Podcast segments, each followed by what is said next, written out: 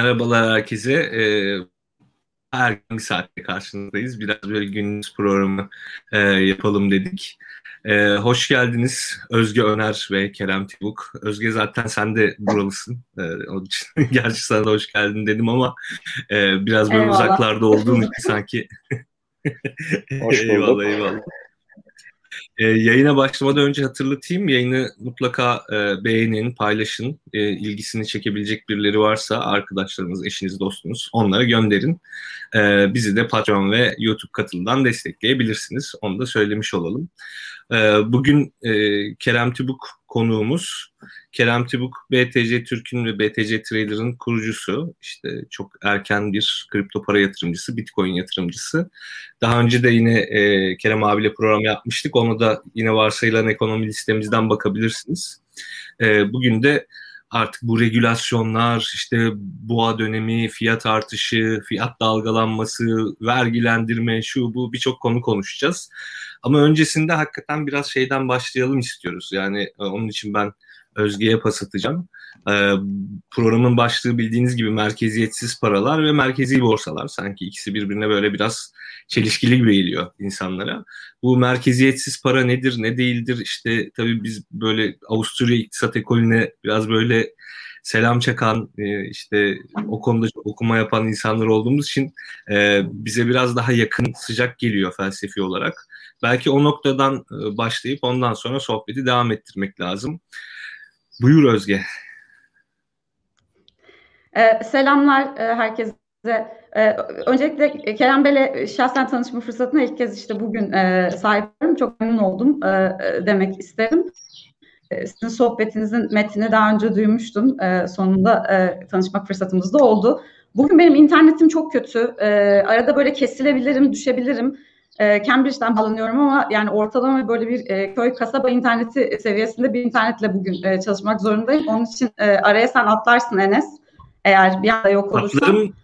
Ee, Cambridge'de zaten ortalama köy kasaba sayılmaz mı Özge? aynen öyle, kasaba. aynen öyle. 1500'lerden kalan internet altyapısını kullanıyoruz. e, işin şakası bir tarafa, ben, e, belki Enes bahsetmiştir Kerem Bey. E, ben e, iktisatçıyım. E, Cambridge Üniversitesi'nde öğretim görevlisiyim. Aslında benim e, çalışma konularım toprak ve emlak e, iktisadı. E, toprak işleriyle yani böyle tam old school, eski e, okul e, toprak iktisadıyla e, ilgili çalışmalarım, şehir iktisadıyla ilgili. Ama e, iktisadi düşünce tarihine dair özel bir ilgim var. Biliyorum ki e, şu anda sizinle konuşmak istediğim böyle uzun bir girizgah yaptıktan sonra size paslamak istediğim konularla ilgilenen de birçok arkadaşımız var. Gerek üniversitelerin iktisat bölümlerinde okuyan, gerekse yeni yeni e, Avusturya ekonomi e, belki ekolünden hiç e, haberdar olmayan e, da e, e, sormak istiyorum. Çünkü yani siz biraz daha teknik ve detay kısmına gireceksiniz ilerleyen e, dakika. E, dediğim ne kadar çalışma alanım olsa da e, sadece düşünce tarihine e, olan bu ilgim e, e, önce doktoraya başladığım esnada birazcık e, Avusturya okuluna denk gelmemle e, ce, e, cereyan etti. E, ve şunu söyleyebilirim ki yani işte o ara böyle e, bu okumalara sardığım dönem e, Hayek ile tanıştım ve gerçekten e, yani benim için en azından e, The Use of Knowledge in Society 1945 bilginin toplumda kullanımı diyebilir miyiz Türkçesine? E, muhtemelen Adam Smith'in e, Theory of Moral Sentiments'tan sonra benim hayat görüşümü, dünya görüşümü en çok etkileyen e, e, metinlerden biri olmuştur. E, bugün konuşacağımız konu e, merkeziyetsiz paralar e, noktasında da o yüzden e, Hayek'in paranın ulusuzlaşması tezine e, bir referans vermek istedim ve size e, aslında bir soru diyeceğim. İşte Karl Menger mesela paranın evrimleşmesinden bahseder ve Hayek'in paranın ulusuzlaşması tezi de denationalization of money bazen bu e, privatization gibi anlaşılıyor. Yani özelleşmesi gibi anlaşılıyor ama aslında orada kastedilen e, özelleşme değil aksine ulusuzlaşma. E, ona da belki birazcık değiniriz. Yani mevcut olan fiyat paranın özelleşmesi ya da işte mevcut olan e, finansal kurumların özelleşmesinden ziyade aslında hiç var olmayan yeni e, e, platformların, yeni araçların e, oluşmasına e, referans veren 1970'lerde e, ortaya attığı bir, bir tez. E, ve Hayek'in e, bu paranın ulusuzlaşması tezinde bahsettiği e, hadise tam da işte Menger'in e, paranın evrimleşmesiyle alakalı olan tezine cevaben diyor ki yani devletin müdahil olduğu e, alanda paranın evrimleşmesi mümkün değil. Hatta devletin e, müdahalesi tam da bu evrimleşmenin önüne aslında bir set çekmek için, önüne geçmek için e, var. E, ve ta 70'lerde yani işte personal computer, kişisel bilgisayarlardan, e, bilişim teknolojilerinden, globalizasyon e, dalgasından falan önce bir süreçten bahsediyoruz aslında. E, orada diyor ki e, Hayek yani hukuk, dil e, ve e, para bu üç şey e, evrimleşmediğinde çok e, aslında sıkıntılı ve tehlikeli kavramlar. Ve bu üçüne de devlet çok doğrudan müdahale ediyor.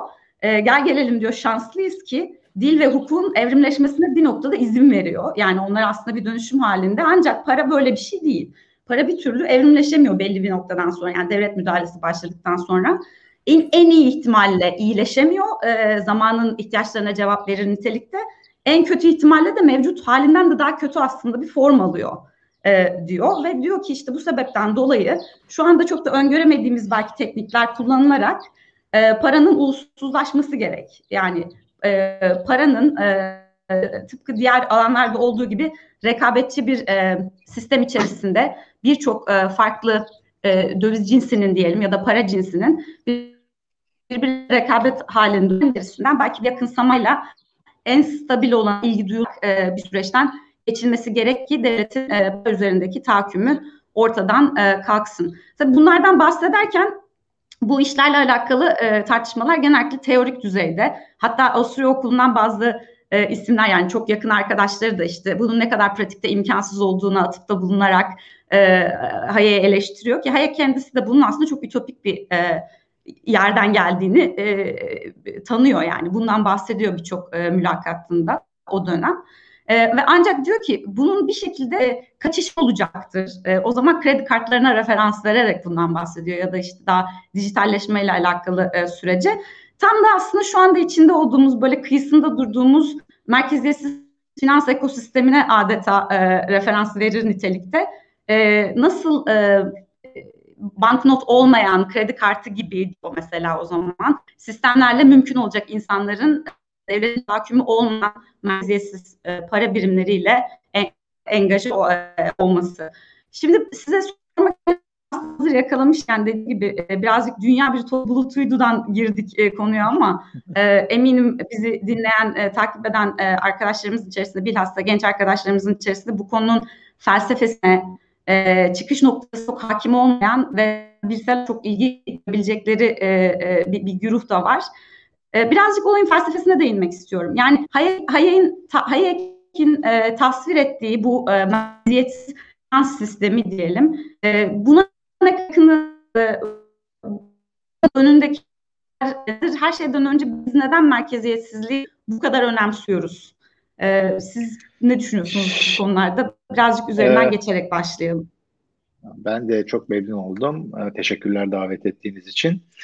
Ee, şimdi Hayek'le başlayacak olursak, Hayek e, tarihsel e, süreçte paranın tam da yozlaştığı ve devletlerin ve merkez bankalarının tam kontrol altına girdiği bir dönemde bu fikirlerini e, açıklıyor ve Hayek'in dediğin gibi sende dille de çok benzeşen bir şeyi var paranın. E, e, Hayek'in çok güzel bir tanımı var bu organik kendinden olan şeyler için. İnsan davranışı sonucu ama insan planı sonucu değil.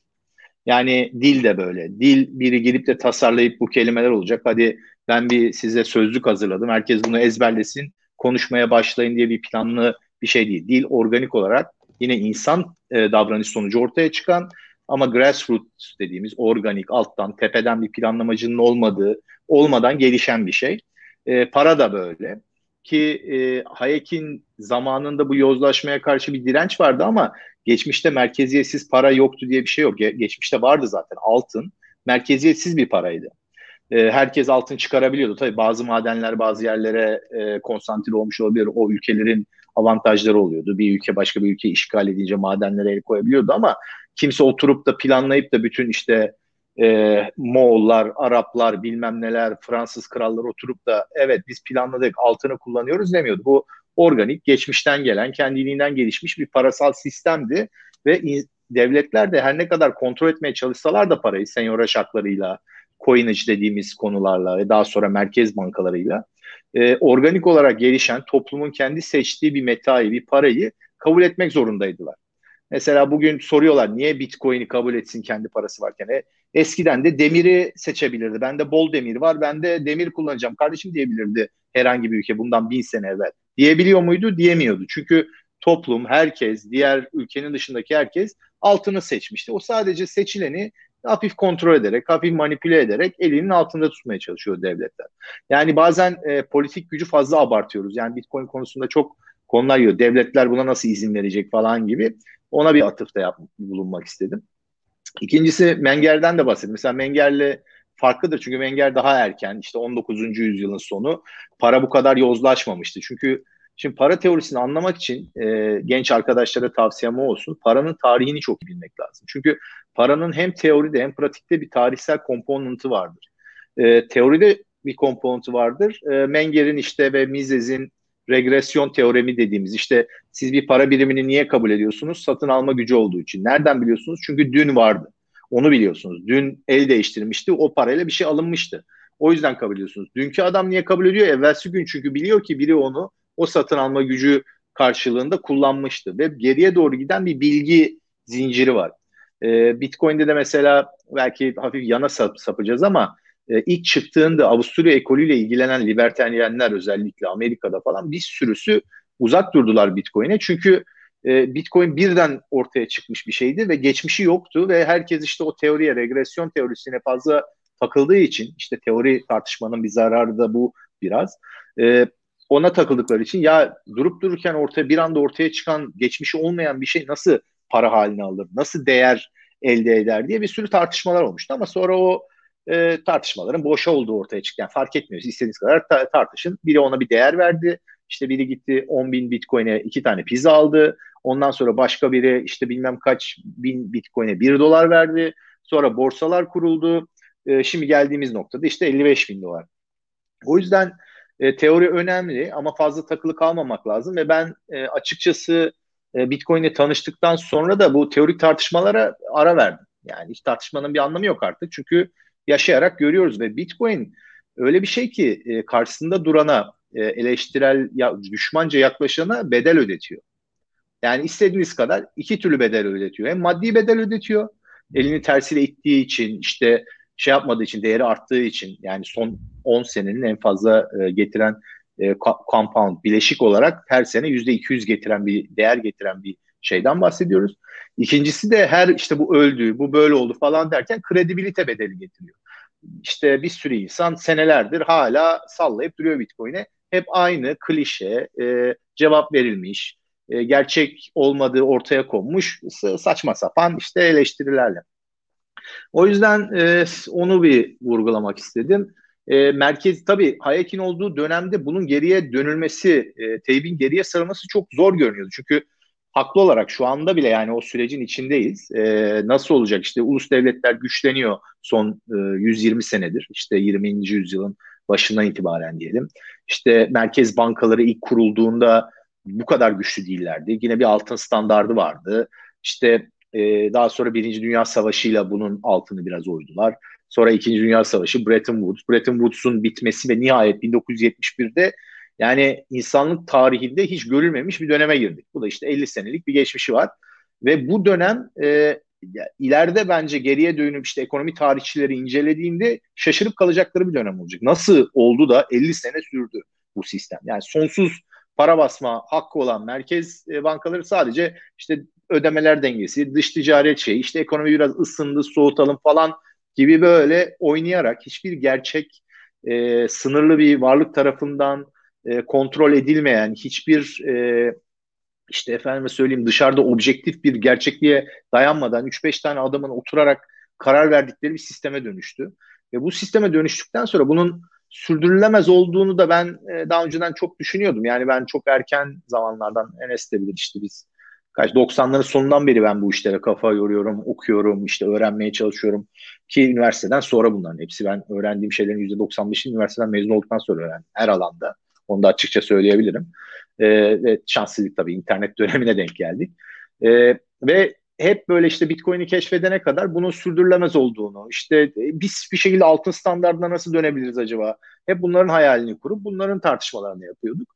E, Bitcoin ama çığır açtı. Öyle bir çığır açtı ki sadece e, işte e, yani alt, şöyle düşünün altın bayağı insanlığa hizmet etmiş bir meta para olarak binlerce sene. E, tabii yozlaştırılmış devlet tarafından. Ama sorunları var. Yani altının para olarak bir sürü sorunu var. İşte taşıması zor, e, transaction'ı zor, e, verifikasyonu yani sahte mi değil mi anlaması zor. E, bölünebilmesinin limiti var. O yüzden mesela bimetal'ımızı çift metal altının bölünebilmesini fiziksel olarak, pratik olarak bir limiti vardır. E, transferi zor, saklaması zor. Bir sürü problem var. Bu, bu zorlukların, problemlerin hepsini alın, dijital çağa uydurun Yeni bir şey tasarlayın karşınıza Bitcoin çıkıyor ve Bitcoin'in e, altının bütün iyi taraflarını alarak hatta daha da iyileştirerek mesela altın arzına sınırı var. İşte gittikçe zorlaşıyor. Daha derinlere inmeniz gerekiyor falan filan. Ama Bitcoin'de mutlak sınır var. Yani relatif bir sınır değil. Bugün altının onsu 5000 dolara çıksa yeni bir sürü maden devreye girebilir. Üretim artabilir. Çünkü şu anda çıkarması feasible olmayan altın madenleri var. Elimizin altına duruyoruz. Ve bu Dünyada üretilen her şey için geçerli. Petrol için geçerli, bakır için geçerli, arpa için, buğday için, kereste için. Yani neyi kullanıyorsanız bir şeyin fiyatı artarsa arzı da ona göre bir tepki verir ve e, üretimi artar. Bir tek Bitcoin. O da dijital olarak e, kriptografiyle sınırlandırıldığı için. Yani abstrak bir hale geldiği için, full abstraksiyon olduğu için. E, o da çok büyük bir güç veriyor ve mutlak e, kısıtlılık, e, absolute scarcity denen bir şeyle ilk defa tanıştık. Bitcoin sayesinde. Ve Bitcoin sayesinde bir şeyle daha tanıştık. Dijital dünya daha önce başlamıştı. 70'lerde, 80'lerde popüler olmuştu. Zaten e, şu anda bütün finansal sistemin %90'ı dijital, paraların %95'i zaten dijital. Ama ilk defa bir dijital varlık bir başkasına sormadan, izin almadan, onun onayı olmadan kendinizi saklayabileceği bir hale geldi Bitcoin sayesinde. Bugün siz herhangi bir bankaya girdiğinizde de hesabınızda rakamlar görüyorsunuz. O da dijital bir varlık. TL mesela 1000 TL yazıyor vadesi hesabınızda bankaya bağlandınız aplikasyon. O da dijital varlık ama o bankanın iznine sahipsiniz. Siz kendiniz saklayamıyorsunuz onu. Bitcoin gibi değil. Bitcoin sadece e, ekrandaki iki tane rakamdan ibaret değil. İşte blockchain sayesinde, kriptografi sayesinde, bu minerlar sayesinde sizin kendi sakladığınız, kimseye sormadan başka birine transfer edebileceğiniz dijital bir varlık haline geliyor. Eskiden bu sadece fiziksel fiziksel varlıklar için mümkündü dijital varlıklar için mümkün değildi. Çünkü bir kayıt tutulması gerekiyordu ve üçüncü bir şahısın o kaydı tuttuğu için onun iznine taiptiniz. İşte nakit cebinizde 100 TL varsa kimseye sormadan başkasına verebiliyordunuz. Şimdi dijitalde bu özgürlük geldi Bitcoin sayesinde. Yani bu bu da büyük bir çığır Ee, yani kısaca e, bekliyor muyduk Bitcoin'in yani e, çok bir anda çok inanılmaz e, bütün problemleri ortadan kaldıran işte e, o dediğin gibi çok zor gibi görünen işte e, uluslaş, ulussuzlaştırmak, denasyonalizasyon, paranın denasyonalizasyon yapılabilmesi, o hale gelmesinin kapısını açan, bunu mümkün kılan bir şey ortaya çıktı. E, ve ben daha bu işin çok başında olduğumuzu düşünüyorum. E, zaten parada e, şöyle bir şey var. Bu çok absürt ve suni bir durum. Zaten ne kadar ülke varsa o kadar para birimi var. Hepsinin değeri de oynuyor. Yani Böyle bir şey ne kadar ekonomi için e, kötü bir şey. Düşünsenize ithalat, ihracat yapıyorsunuz. Bir sürü girdiniz var. Hepsinin fiyatı farklı. Satacaksanız onun fiyatı bile değişiyor. İşte hedge yapmak zorundasınız. Her ithalat, ihracat yapan bir de finansal spekülatör olmak zorunda ki işte bu dalgalanmalardan etkilenmesin falan filan. Normalde bir ekonomide tek bir para birimi olmak zorunda. Çünkü en kolaylaştıran ek, para ekonomik aktiviteyi kolaylaştırdığı için var. İşte barter sisteminin zorluklarını ortadan kaldırmak için. Ve tek para çok paradan çok daha avantajlı. Cebinde kimse 4-5 çeşit para değişen değeri değişen para taşımak istemiyor. Tek para. Ve e, böylece Bitcoin sayesinde işte ben yavaş yavaş e, yani 1860 ile 1914 arasında dünyanın yaşadığı o e, global altın standartına benzer bir şeyin gelebileceğini düşünüyorum. Tek bir para biriminin olduğu.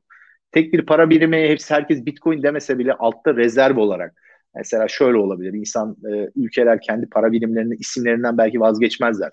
TL, dolar, işte euro kalır, yen kalır. Ama hepsi Bitcoin'e pegli olabilir.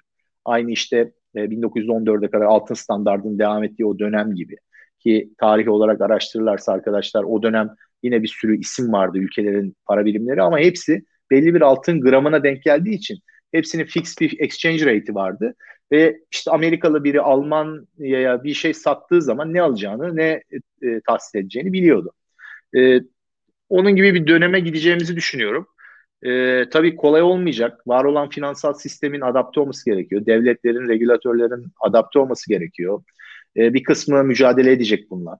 E, mücadele edenlerin kaybedeceğini düşünüyorum. Hem kurum olarak bankalar ve finansal kurumların hem de devletlerin kim kaybederse. Çünkü Bitcoin öyle bir şey ki yani şöyle düşünün e, çok karşınızda güçlü, zengin, işte çok kuvvetli bir insan var. Siz bununla kavga edebilirsiniz. Kavga ettiğiniz zaman zarar görme ihtimaliniz çok fazla. Dost olabilirsiniz. Dost olursanız çok büyük çıkar elde edeceksiniz. Yani aklın yolu bil. Bitcoin öyle bir insentif, öyle bir çıkar şeyi ortaya koyuyor ki gel diyor bana katıl, benimle birlikte ol. Bu sisteme sen de git, çıkar elde et. Ya da kavga et, sonucuna katlan. Böyle bir e, şeyi var. Ben bunu görüyorum. E, o yüzden e, eskisinden daha e, iyimserim. Yani eskiden daha kötümserdim. Biraz da işte bu e, şeyden dolayı işte tarih, marih bunlara bu tip şeyleri senin de işte çok enesinde çok kafa yorduğumuz şeylere kafa yorunca insanı yani ekonominin gidişine, ülkenin gidişine bakınca insan kötümser olmamak elde değil. İşte 2008 krizini yaşadık bilmem ne yani nereye gidiyoruz falan filan derken e, bu Bitcoin inanılmaz bir iyimserlik aşıladı bana da şahsen. E, dünya içinde güzel bir fırsat olduğunu düşünüyorum. E, ekonomik büyümeyi, işte fırsat adaletini, gelir dağılımındaki bozulmayı belki konuşuruz işte bu var olan finansal sistemin gelir dağılımındaki bozulmaya ne büyük katkısı olduğunu, işte savaşların azalacağını.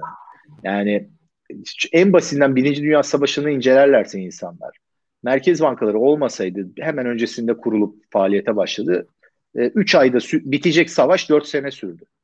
Yani ve Birinci Dünya Savaşı'nın, yani İkinci Dünya Savaşı da Birinci Dünya Savaşı'nın devamı gibi şey yaparsanız Avrupa'nın ve dünyanın ödediği bedeli yani eskiden çünkü e, gerçekten gerçek parayla finanse etmek zorunda kaldığı zaman devletler kendini iki türlü e, yolları vardı. Biri vergilendirme, biri borçlanma.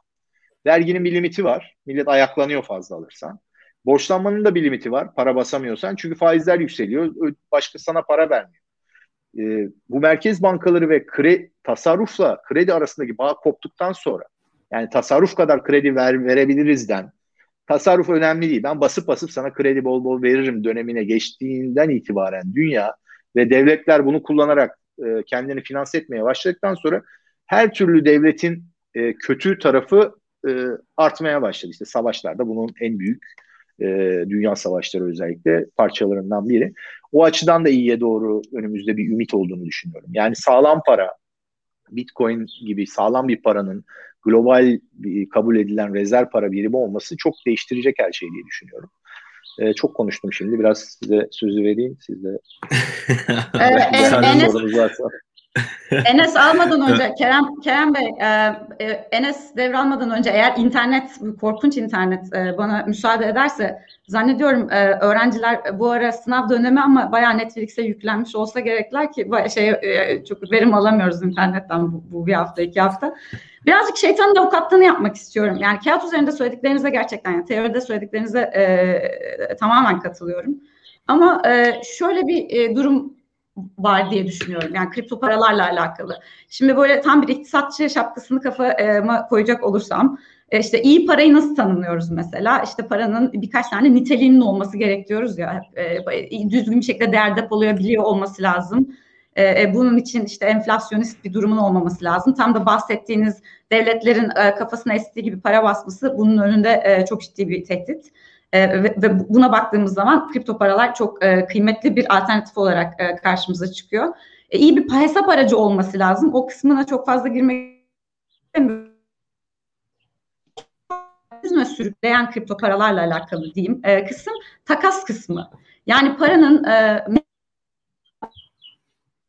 kısmı. E, çünkü bu Özge kesildin ama kes, kesildin. Takas Eleştirilerine söylüyorsun. E, Hepsini cevabı Eleş, eleştirilerden ziyade pratikte aslında ne şekilde e, bu işin evrimleşeceğini merak ediyorum. Yani eleştiri değil bunların hepsi aşılabilir problemler. E, evet. Bunu da biliyorum ama e, yani iyi bir para paranın e, iyi bir para olabilmesi için yaygın kullanımının tanınmış olması gerekiyor ve tam da aslında devletler şu anda bunun önüne geçmeye çalışıyorlar ve regülasyonların e, paranın e, daha doğrusu kripto paraların e, para vasfından e, başlamasının da ben sebebinin bu olduğunu düşünüyorum. Varlık kısmına dokunmazdan önce e, aslında bu paraları ne amaçla kullanabiliyoruz kısmının regüle edilmesi de tam da bu sebepten. Yani bunun önüne nasıl geçilecek? İşte piyasada Onu... alınan satılan e, malın, servisin alım satımında kullanımı ne şekilde yaygınlaşabilecek? Şimdi orada iki şeyi e, birbirine karıştırmamak lazım. E, birincisi e, paranın, para adayının e, ideal, objektif özellikleri. Bu e, zamana bağlı değil. İşte kolay bölünebilmesi, değerini kaybetmemesi yani arzının keyfen arttırılamaması, kolay taşınabilmesi, sahte mi değil mi kolay tespit edilebilmesi. Bunlar bir paranın e, özellikleri ve bir para birimi işte 4-5 tane para birimi koyalım yan yana. E, hangisi e, yani hepsi tabii slider olarak düşün özelliklerini. Bazısı birinde iyi olabilir, öbüründe kötü olabilir. Birisi ikisinde iyi olabilir, e, diğer ikisinde kötü olabilir. Şimdi bu özellikleri ortaya koyduğumuz zaman bunlardan en önemlisi bence değerinin saklanması birincisi. E, store of value. Çünkü her para kabul eden insan bir kere onu kabul etmeden evvel yani biri o verdiğiniz şeyi para olarak kabul etmezse zaten hiçbir şey anlamı yok. Yani orada film bitiyor. Orada kapatabiliriz olayı. Onun da kabul etmesinin ilk yolu o anında o değerini koruyacağını bilmesi. Bu değer koruma derken illa 10 sene, 5 sene, 1 sene olmasına gerek yok. 10 saniye de olabilir. Bir hafta da olabilir. Yani bunlar değişik insanların zaman e, skalası içinde bir fonksiyonu. Bir para vardır çok enflasyonist işte %200 enflasyon vardır ama bir gün içinde işe yarar. Yani bir gün içinde elden çıkarabiliyorsan sen o parayı yine belli bir fonksiyon elde eder. Ama aldığınız anda sıfır olacağını biliyorsanız veya kimin kabul edip etmeyeceğini bilmiyorsanız onu kabul etmezsiniz. Bir de dediğin gibi paranın e, likiditesiyle e, ve bu zamanla ilgili bir şey. Likiditesiyle ilgili bazı şeyler var. İşte fiyatlandırma, e, direkt currency olarak direkt herkesin kullanması. Şimdi ilk özellikler tasarlanabilir ve içindedir o e, paranın, emtianın içindedir. Bitcoin'de tasarlanmıştır gerçi ama altında da içindedir çoğunluğu. E, diğeri ise farklı bir şey. Altında birden pat diye bir anda para olmadı ki. Belki bir bölgede işte tarihçi, belki antropologlar, arkeologlar e, tam yüzde yüz şey yapamı test edemiyorlar ama yaklaşık tahmin edebildiğimiz işte bazı bölgelerde deniz kabuğu, işte e, keçi boynuzu bilmem ne falan kullanılırken bir bölgede altın kullanıldı ve yavaş yavaş altın daha kaliteli para olduğu için daha homojen bölünebiliyor. Bölündükten sonra birleştirilebiliyor, taşıması kolay. Baktın mı parlıyor, anlıyorsun. İşte e, sarraf olmadan veya meteorolojist, kimyager olmadan yüzde seksen insan gerçek mi değil mi anlayabiliyor falan. Bu özellikleri sayesinde yavaş yavaş yayıldı ve altın da parasallaşma süreci zaman aldı. Belki bin yıl aldı altının bilemiyoruz. Yani milattan önce 2000 yılında başladı belki. işte sıfır yılında evet dünyanın her yerinde altın para olarak kabul edilir hale geldi. Şimdi Bitcoin'de tabii daha hızlı bir zamanda yaşıyoruz. Bitcoin için de aynı süreç olmak zorunda. Hiçbir şey bir gecede full likiditeye kavuşamaz. Her yerde para olarak kullanılır. Çünkü baştan söylediğimiz gibi bu insan planladığı bir şey değil. İnsanın davranış sonucu olan bir şey. Hayaki dediği gibi. Organik olmak zorunda bir otorite yukarıdan evet ben bir şey tasarladım kardeşim bundan sonra herkes bunu kullanacak diye e, empoze edemez. Edemedi. Bir sürü deneme oldu bununla ilgili. Hepsi geri tepti. İnsanların farklı çünkü risk algıları var, farklı ihtiyaçları var, farklı zamanda farklı kararlar veriyorlar. Bu işte Bitcoin'in fiyatıyla da ilgili bir şey. Ee, insanların daha mesela 5 sene evvel duyan insanı şimdi Bitcoin almasıyla da ilgili bir şey. Çünkü insanların farklı farklı e, değerlendirmeleri oluyor farklı zamanlarda. O yüzden bu şeyi e, yani bakıp daha 12. senesinde ki 12 sene de çok hızlı, çok kısa bir zaman. İşte bu her yerde niye kahve almak için kullanılmıyor? İşte niye bu kadar e, bu hayatta bu şimdi olmuyorsa bir daha olmaz dememek lazım. O kadar çok şu anda mesela Bitcoin öncesi iki tane şey vardı dünyanın her yerinde likiditesi olan. Amerikan doları ve altın. Cebinizde olduğu zaman işte Güney Afrika'ya da gitseniz e, Şili'ye de gitseniz, Avustralya'ya da gitseniz spot fiyat, fiyatın çok az bir slipage'la %1-2 altına üstüne bunları bozabilirdiniz rahat rahat. Şimdi Bitcoin bunun yerini aldı.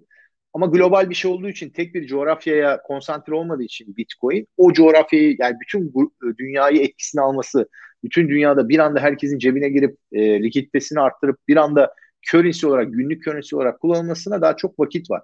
Benim tahminim işte 8 milyar insan varsa dünyada işte bunun yarısı yetişkin olduğunu farz edelim. 4 milyar. 2 milyar en az insanın eline değmeden Bitcoin.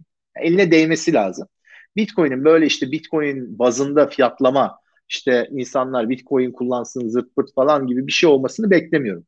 Hatta pratik olarak dediğim gibi bunun böyle olması bile gerekmiyor. Çünkü e, finansal sistemde özellikle parada katmanlar vardır. E, bu e, daha önce şeyde de olmuştu işte altında da ve gümüşte de oldu.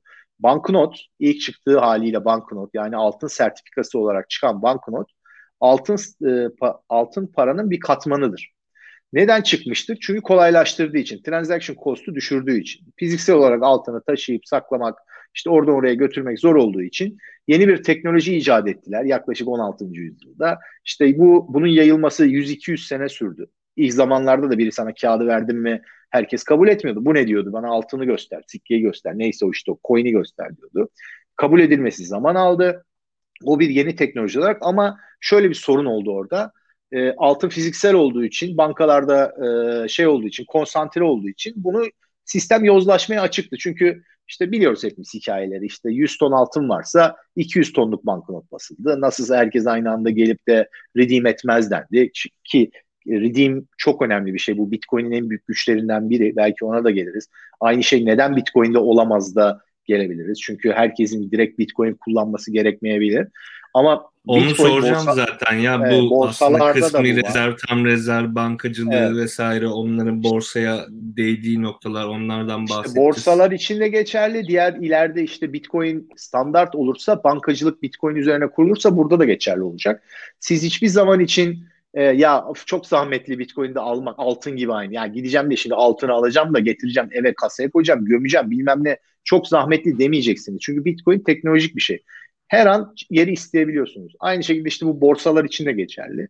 E, her borsa o yüzden dürüst tutuyor borsaları. Çoğunu dürüst tutuyor. Dürüst olmayanları da çabuk eliyor. Yani bir e, Bitcoin borsasının e, full rezerv olmadan çok uzun süre ayakta kalması mümkün değil. Çünkü bir bank run olduğunda çok kolay bank run olabiliyor diyelim ya da işte eskiden de bank run oluyordu ama fiziksel olarak millet sıralara girerdi bankaların önüne.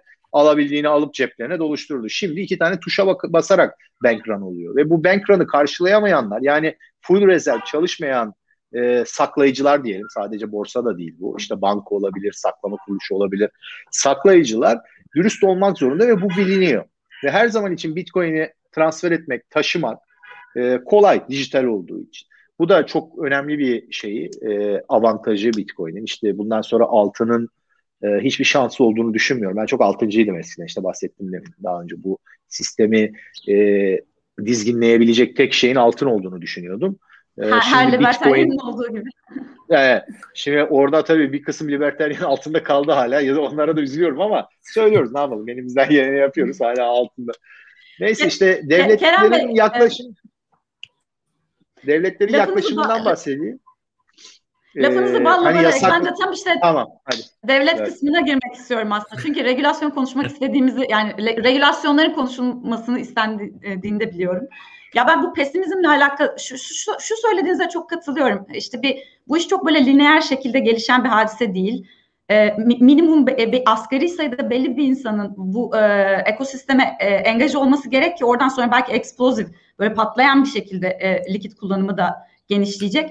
Benim pesimizmim de tam olarak aslında bu bahsettiğiniz devlet tahakkümüyle alakalı e, olan yerden kaynaklanıyor. Yani o asgari sayıdaki insanın e, engaje olacak kadar e, yere gidebilmemize müsaade edeceğine çok e, ihtimal vermiyorum. Şu anki bu e, ardı arkası kesilmeyen regülasyon e, lafından e, dolayı. Şimdi birkaç tane bu açıdan değerlendirebiliriz. Birincisi e, işte pesimizm evet ama biraz da realizm lazım. Devletlerin politik gücünün bir sınırı var. Yani e, ben bunu yasakladım, bitti, hadi bakalım falan. Yani bunun olmadığını görüyoruz bir tane şeyde. İşte uyuşturucuyla mücadele için milyarlarca dolar harcıyorlar. Kaç senedir ve koordineli. Düşünün bütün ülkeler anlaşmışlar. İşte biri demiyor ki ben de şu bir tek marihuana'da farklı e, ülkelerde işte farklı uygulamalar var. Diğer şeylerine hepsi koordineli bir şekilde herkes uğraşıyor bitiremiyorlar. O uyuşturucu dediğinde keyif verici madde yani dünya ölüm kalım meselesi değil sonuçta. Bu ölüm kalım meselesi, bu para. Şimdi e, mesela Nasip Taleb'in de güzel bir şeyi var. Gerçi e, sapıtlı zamanlarda Bitcoin'e savaş açıp da rezil olanlar kervanına katıldı ama neyse. E, anti-fragile diye e, saldırdıkça e, güçlenen. E, bir şey. Bazı şeyler böyledir. Bitcoin'de ben böyle olduğunu düşünüyorum. Daha tabii ki belli bölgelerden saldırılar geldi. Böyle full koordine bir politik saldırı gelmedi ama e, o şeyi de geçtiğimizi düşünüyorum. Çünkü politik saldırı e, adı üstünde politik bir e, mazerete dayalı olmak zorunda. Kim bir devlet başkanı, istediğiniz en eli kanlı devlet başkanı olsun. Kardeşim ben adam öldürmekten hoşlandığım için adam öldürüyorum diyemiyor. Niye? Bir kılıfına uydurmak zorunda. İşte bunlar şöyleydi, bunlar böyleydi. Bir mazeret uydurmak zorunda değil mi? Şimdi o yüzden e, ben bir de şey var. E, jurisdictional e, arbitraj diye işte farklı ülkelerin rekabet yüzünden işte bu offshore bankacılık, işte farklı vergi e, kademeleri zaten bu yaşanan şey ekonomik e, faaliyet alanında. Tabii Amerika'nın büyük bir dominans, dominansı var ama siz herkes kendi başına davranıyor gibi düşünmeseniz bile bloklar var. İşte Amerikan bloku var, Çin, Rusya bilmem ne, İran başka bir blok var. Yarın farklı bloklar olabilir. O yüzden ben e, bunun çok mümkün olduğunu düşünmüyorum. Şu anda benim gördüğüm evet e, bir devlet kendi vatandaşlarının Bitcoin sahibi olmasını zorlaştırabilir, engelleyemez. Zorlaştırabilir. Ama bu halkını fakirliğe ma- mahkum etmek demek. Ve her devlet e, yani halkı fakirleşen devlet de zayıflar. Yani bu eninde sonunda işte e, survival of the fittest diyebilirsiniz. Başka bir şey diyebilirsiniz. Yani e, kimse de her, hiçbir devlet de sürekli olarak halkını fakirleştirmek istemez. Devlet dediğimiz işte oradaki adamlar yani. Bu şeyden bahsediyorum. Buna karar veren insanlar. O yüzden ben o kadar kötümser değilim. E, belli bir şey geçti. Biz yıllardır şeyle uğraşıyoruz. Yani işte Bitcoin, kara para, terörizm bilmem nesi. İşte bununla sadece uyuşturucu alınıyor. Şimdi Tesla'nın bilançosunda bir buçuk milyar dolarlık e, şey aldı. Şimdi 3 milyar dolar. Öbürü gitmiş bilmem kaç milyar dolar. Bunlar halka açık, göz önünde şirketler. Öyle kimse çıkıp da artık o seslerin yavaş yavaş azalacağını düşünüyorum. E, böyle açık açık e, çok açık bir savaş açılabileceğini düşünmüyorum. Ufak ufak engellemeler olacak. Orada da bence rekabet yine devre iyimser olarak düşünürsek de rekabet devreye girecek ülkeler arasında işte mesela Bitcoin madenciliğinin ben yakında çok stratejik bir yatırım olacağını ve ülkeler tarafından desteklenmeye başlayacağını düşünüyorum. Çünkü bu şöyle düşünün altın e, standardı zamanda olduğunu düşünün. O zaman fiziksel olarak bazı ülkelerin avantajı vardı. Ülkende altın madeni varsa alt, para üretebiliyordu daha ucuza. Şimdi Bitcoin madenciliği de böyle ama bunun fiziksel bir lokasyon sınırı yok. Her ülke kendi bir anda altın madenini pıt diye koyuyormuş gibi bilgisayar oyunlarındaki gibi bir e, şey sistem var. Tek ihtiyacı olan enerji. İşte burada bir e, kom, e, rekabet başlayacağını düşünüyorum. E, deneme yanılma elbette olacak. Zaman içinde bazı devletler bazı e, kendi ekonomilerine zarar verecek.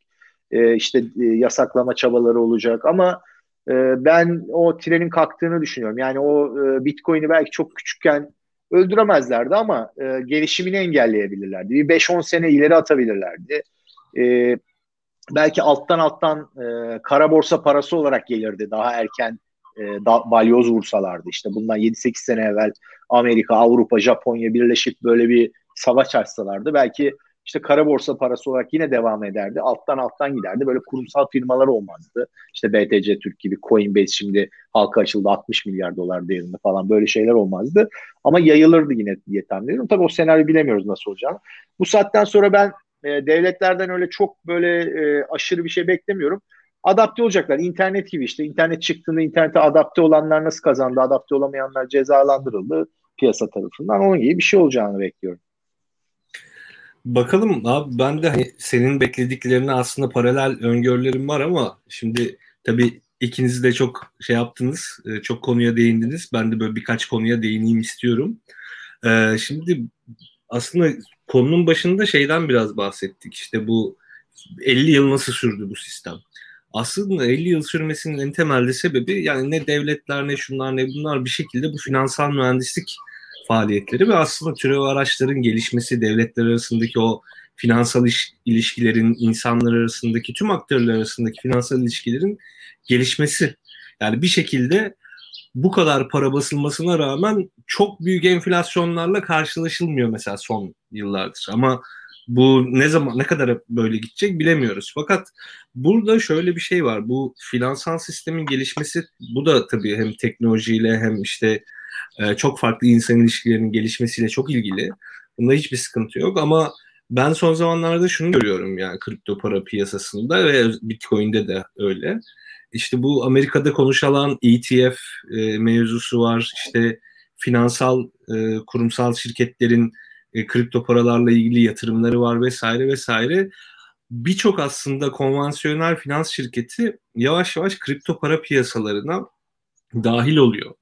Bunun belli yozlaştırıcı etkileri olacağını düşünüyorum ben. Yani bu işin işte Bitcoin'in çıkış felsefesi vesaire başarıp başaramadıklarından ziyade e, hakikaten işte bu belli cycle'ları olan bir şey bu işte yarın bir gün ne olur işte Ethereum dominansı artar da Bitcoin dominansı düşerse şu olur bu olur. Tüm bunların dışında ben bu bu finansal sistemin hala çok güçlü olduğunu ve bir şekilde buraya da nüfuz etmeye başladığını görüyorum. O noktada özellikle şunu da şu farkı da gözeterek cevap verirsen süper olur. E, proof of stake sistemi ve aslında proof of work sistemi burada biraz devreye giriyor. Şimdi sen bu ikisini zaten hem ufak açıklarsın hem de bu finansal sistemin buraya nasıl nüfuz ettiğini bu stake e, olayından dolayı e, bir cevap verirsen çok iyi olur. Çünkü büyük öyle bir öyle insanlarda çünkü öyle bir korku görüyorum hep. Yani yarın bir gün bu da işte bankacılık sistemi gibi olacak falan. Şimdi e, o e, endişelere sahip olmanı anlıyorum. E, kısmen ben de çok az endişe duyuyorum ama e, büyük ölçüde endişe duymuyorum. Aynı devletlerin e, potansiyel e, saldırısına duymadığım gibi. Sebebi de e, Bitcoin tasarlanırken zaten bunun için tasarlandı. Yani Satoshi Nakamoto bütün bunları işte devlet devletlerin bunu ezmeye çalışabileceğini, legacy financial system dediğimiz bankaların bunu e, co-opt edip de kendi şeylerine kontrollerini alabileceğini. Bunları düşünün peer to peer işte bu node sistemi, proof of work senin dediğin gibi bunların olmasının sebebi böyle tasarlamasının sebebi bu. Ve Bitcoin networking'de farklı aktörlerin öyle bir insentif yapısı var ki işte madencilerin, node operatörlerinin, Bitcoin tutanların hatta Bitcoin ile iş yapan e, değişik e, ticari aktörlerin burada e, şimdi Bitcoin şöyle tasarlanmış bir şey. E, aktörler var ve herkes karşı aktörün e, şey yapacağını farz ederek e, davranıyor. Üçkağıt yapacağını farz ederek. Yani sıfırı güven. Yani biz buna güven hadi şimdi işte bilmem neci iyi gidiyor şimdi işte yarın bu yozlaşırsa yandık diye bir şey yok. Yani böyle tasarlanmış. O yüzden bugün Bitcoin'in özellikle herhangi bir aktör tarafından bu madenci bir arada işte şey konuşuyorlardı işte madenciler daha çok Çin'de işte Çin kontrol ediyor. Hayır böyle bir şey yok. Anında yani fork yapıları işte nodlar çalışma sistemi bugün e, bu mücadeleler de yaşandı. Mesela e, bir e, saldırı oldu. Blok e, büyüklüğü oldu. saldırısı. İşte zamanının önde gelen e, Bitcoin firmaları oturup bir şeyler planladılar. Hiç dediklerini yapamadılar. Madencileri de ikna etmelerine rağmen. E, ben e, şimdi tekniğine çok girmeyeyim. Proof of Work ile Proof of Stake'i biraz anlatayım. Proof of Stake'in temel şeyi cüzdanında daha çok para tutanın işte daha çok etkili olduğu, her şeyde daha çok etkili olduğu. Mining rewardlarını aldığı, işte e, transaction'ları onayladığı, protokol değişikliklerini onayladığı bir sistem. Yani aslında var olan sistemin aynısı. Merkez bankalarını Proof of Stake'in büyük cüzdanları olarak düşünün. Ve çok para onlarda ve bankacılık sistemi. Bir kartel gibi düşün. Bunlar zaten Proof of Stake kendileri protokolü istekleri gibi değiştiriyorlar. İşte sıf, 6 tane sıfır atıyor adam mesela bir gecede 6 tane sıfır atıyor. Bu protokol değişikliğidir. Ee, bunun gibi şeyler. İşte Proof of Work'te şöyle bir olay var herhangi bir insan hiç bitcoin olmasa da cüzdanında sıfır bitcoin var. Bir tane makine alıp şeye bağlayıp internete ve prize takıp bitcoin üretmeye başlıyor ve bitcoin ekosistemine dahil oluyor. Yani senin evvelden bitcoin cüzdanında bitcoin olması bir şekilde bitcoin'ini biriktirmen falan bile alakası yok. Bugün var olan madenciler işte Çin bir baskın düzenlese yarısı yaklaşık e, bitcoin madenlerinin Çin'de. Çin anında çok organize bir baskın düzenledi. Bütün Çin'deki madencileri toparladı, makineleri de parçaladı diyelim bir senaryoda. Sistem tekrar adapte olup başkaları herhangi bir ülkede birazcık sermaye yatıran herkes bu sisteme dahil olabiliyor. Proof of Stake'te önce bir o şeyden e, denominasyonda bir para biriktirmen lazım. E, oyuncu olabilmen için, aktör olabilmen için. E, mesela ne olacak pratikte? Ethereum Proof of Stake'e geçtiğinde bir e, Ethereum balinaları iki büyük borsalar ve Ethereum saklamacı şirketleri bunlar başkaları adına da Ethereum tuttukları için karar verici olacak. Bunların çıkarları bir olabilir ve bunların çıkarları Ethereum sahiplerinin aleyhine olabilir. Böyle bir durum olduğunda ne olacağı belli. Adamlar kendi çıkarlarını koruyacaklar. O büyük şeyi kontrol edenler ve kendi çıkarları doğrultusunda değişiklikler yapacaklar. Ethereum'un ben geleceğini o yüzden görmüyorum. Yani Proof of Stake'i e, hiçbir şekilde bu sistemde geleceğini görmüyorum. Proof of Work'ün Bitcoin'in en önemli inovasyonu olduğunu düşünüyorum. Bir de difficulty adjustment dediğimiz o zorluk e, değişmesi. O da teknik bir şey ama proof of work e, asıl. E, onun dışında e, diğer kripto paraların yani ilk başta sırf Bitcoin vardı biliyorsunuz. Sonunda da sırf Bitcoin kalacağını düşünüyorum. Diğer blockchain'lerin devam edeceğini ama hiçbirinin kendi free floating parası olan, değeri olan e, token'ı olmayacağını düşünüyorum. Sadece e, Bitcoin'in yan e, ağı olacak, yan zinciri olacak. Bitcoin bazında fee alacak. Mesela Ethereum Smart Contract Blockchain'i diyelim. E, yine devam edebilir. Ama Ethereum diye bir para birimi olmayacak. Ethereum bazında e, fee ödeyeceksin. DeFi dediğimiz şeyler işte bu tip e, smart kontratlar, borç kontratları, farklı farklı şeyler, bin tane şeyden bahsediyor ya. Çünkü onun sebebi de şu, başta söyledim. Bir tane para olmak zorunda sonunda. Eğer suni, devletlerin enforce ettiği silah gücüyle, e, güç tehdidiyle şey yapılmıyorsa, serbestse bu piyasa, ki kripto piyasası serbest bayağı, e, tek bir para birimi olmak zorunda. Çünkü para monopolistik bir yapıdadır. Herkes tek bir para birimi olmasını ister. Çünkü ekonomi için en efficient olan tek bir para birimidir. Kimse gidip de Amazon'un bir para birimi olsun, Zara'nın, Migros'un başka para birimi olsun, cebimde 70 tane değeri değişen para birimi taşıyayım. İşte ona gelince de hayır en zaten paranın tanımı o. En likit varlık. Her yerde geçen demek. Her yerde geçen demek de işte yüzde yetmişinde geçen bir para e, varsa ve yüzde otuzunda geçen başka bir para varsa belli bir süre sonra o yüzde yetmiş olan para öbürünü bitirir. Siler gider. E, eğer başka engeller yoksa. Geçmişte metal standardında şöyle bir engel vardı. Altının bölünebilme sorunu vardı. O yüzden yanına gümüş bazen bakır ekleniyordu. E, dijital şeye banknotlara geçtiğimizde zaten gümüş standardı kalmadı. Gümüş para olmaktan çıktı. Dikkat ederseniz tarihi araştırın. Banknotların yayınlaş, e, yaygınlaşmaya başlamasıyla altının bölünebilme sorunu ortadan kalkıyor. Sonra da gümüş diye bir şey, gümüş bütün parasal premiumunu kaybediyor. Sadece endüstriyel e, bir metal olarak kalıyor. Hatta altın gümüş rasyosundaki değişime bakarsanız da tarihsel olarak bunu görebilirsiniz. Zaten dijital e, coinlerde, paralarda böyle bir dert yok. Bölünebilme. Şu anda Bitcoin 100 milyon Satoshi'ye bölünüyor. İsterse onu çok kolay arttırabilirler. Yani kısaca e, yani yine hızlı geçtim ama burada e, söyleyeceğim bunlar şimdilik. Yo, yo, e, bu, bu arada e, bu arada bu konuyu bu konularla ilgilenen İç iç abi paf konularla, konularla ilgilenen, işin teorik kavramsal kısmıyla ilgilenen arkadaşlar için küçük bir hatırlatma. Kerem Bey'in bahsettiği işte sonunda bir tane aslında para birimi olacak e, kısmı da tam olarak Hayek'in 1976'daki o işte o teorisinde öngördüğü şey bu. Yani insanların tercihleri bir noktadan sonra birbirine yakınsayacak ve en stabil olana e, yani bu rekabetçi para piyasasında diyelim e, ulussuz e, para piyasasında en stabil olan e, para birimi neyse işte bu e, düzlemde de coin neyse insanların e, tercihi o yöne doğru çekileceği için e, sayıca ciddi anlamda bir azalma olacaktır ki ortada ya bir ya da işte bir iki tane e, coin kalacaktır. Bu böyle çok teorik bir öngörü tabii o noktada ta 70'lerde. Şimdi e, aslında ufak ufak ben de onu soracaktım. Sizin e, bunu tekrar üzerine bas, basmanız iyi oldu e, diye düşünüyorum. Evet, ben Enes, şeye e, benzetiyorum. Kütle çekime işte büyük kütleler e, küçük kütleleri çeker ya.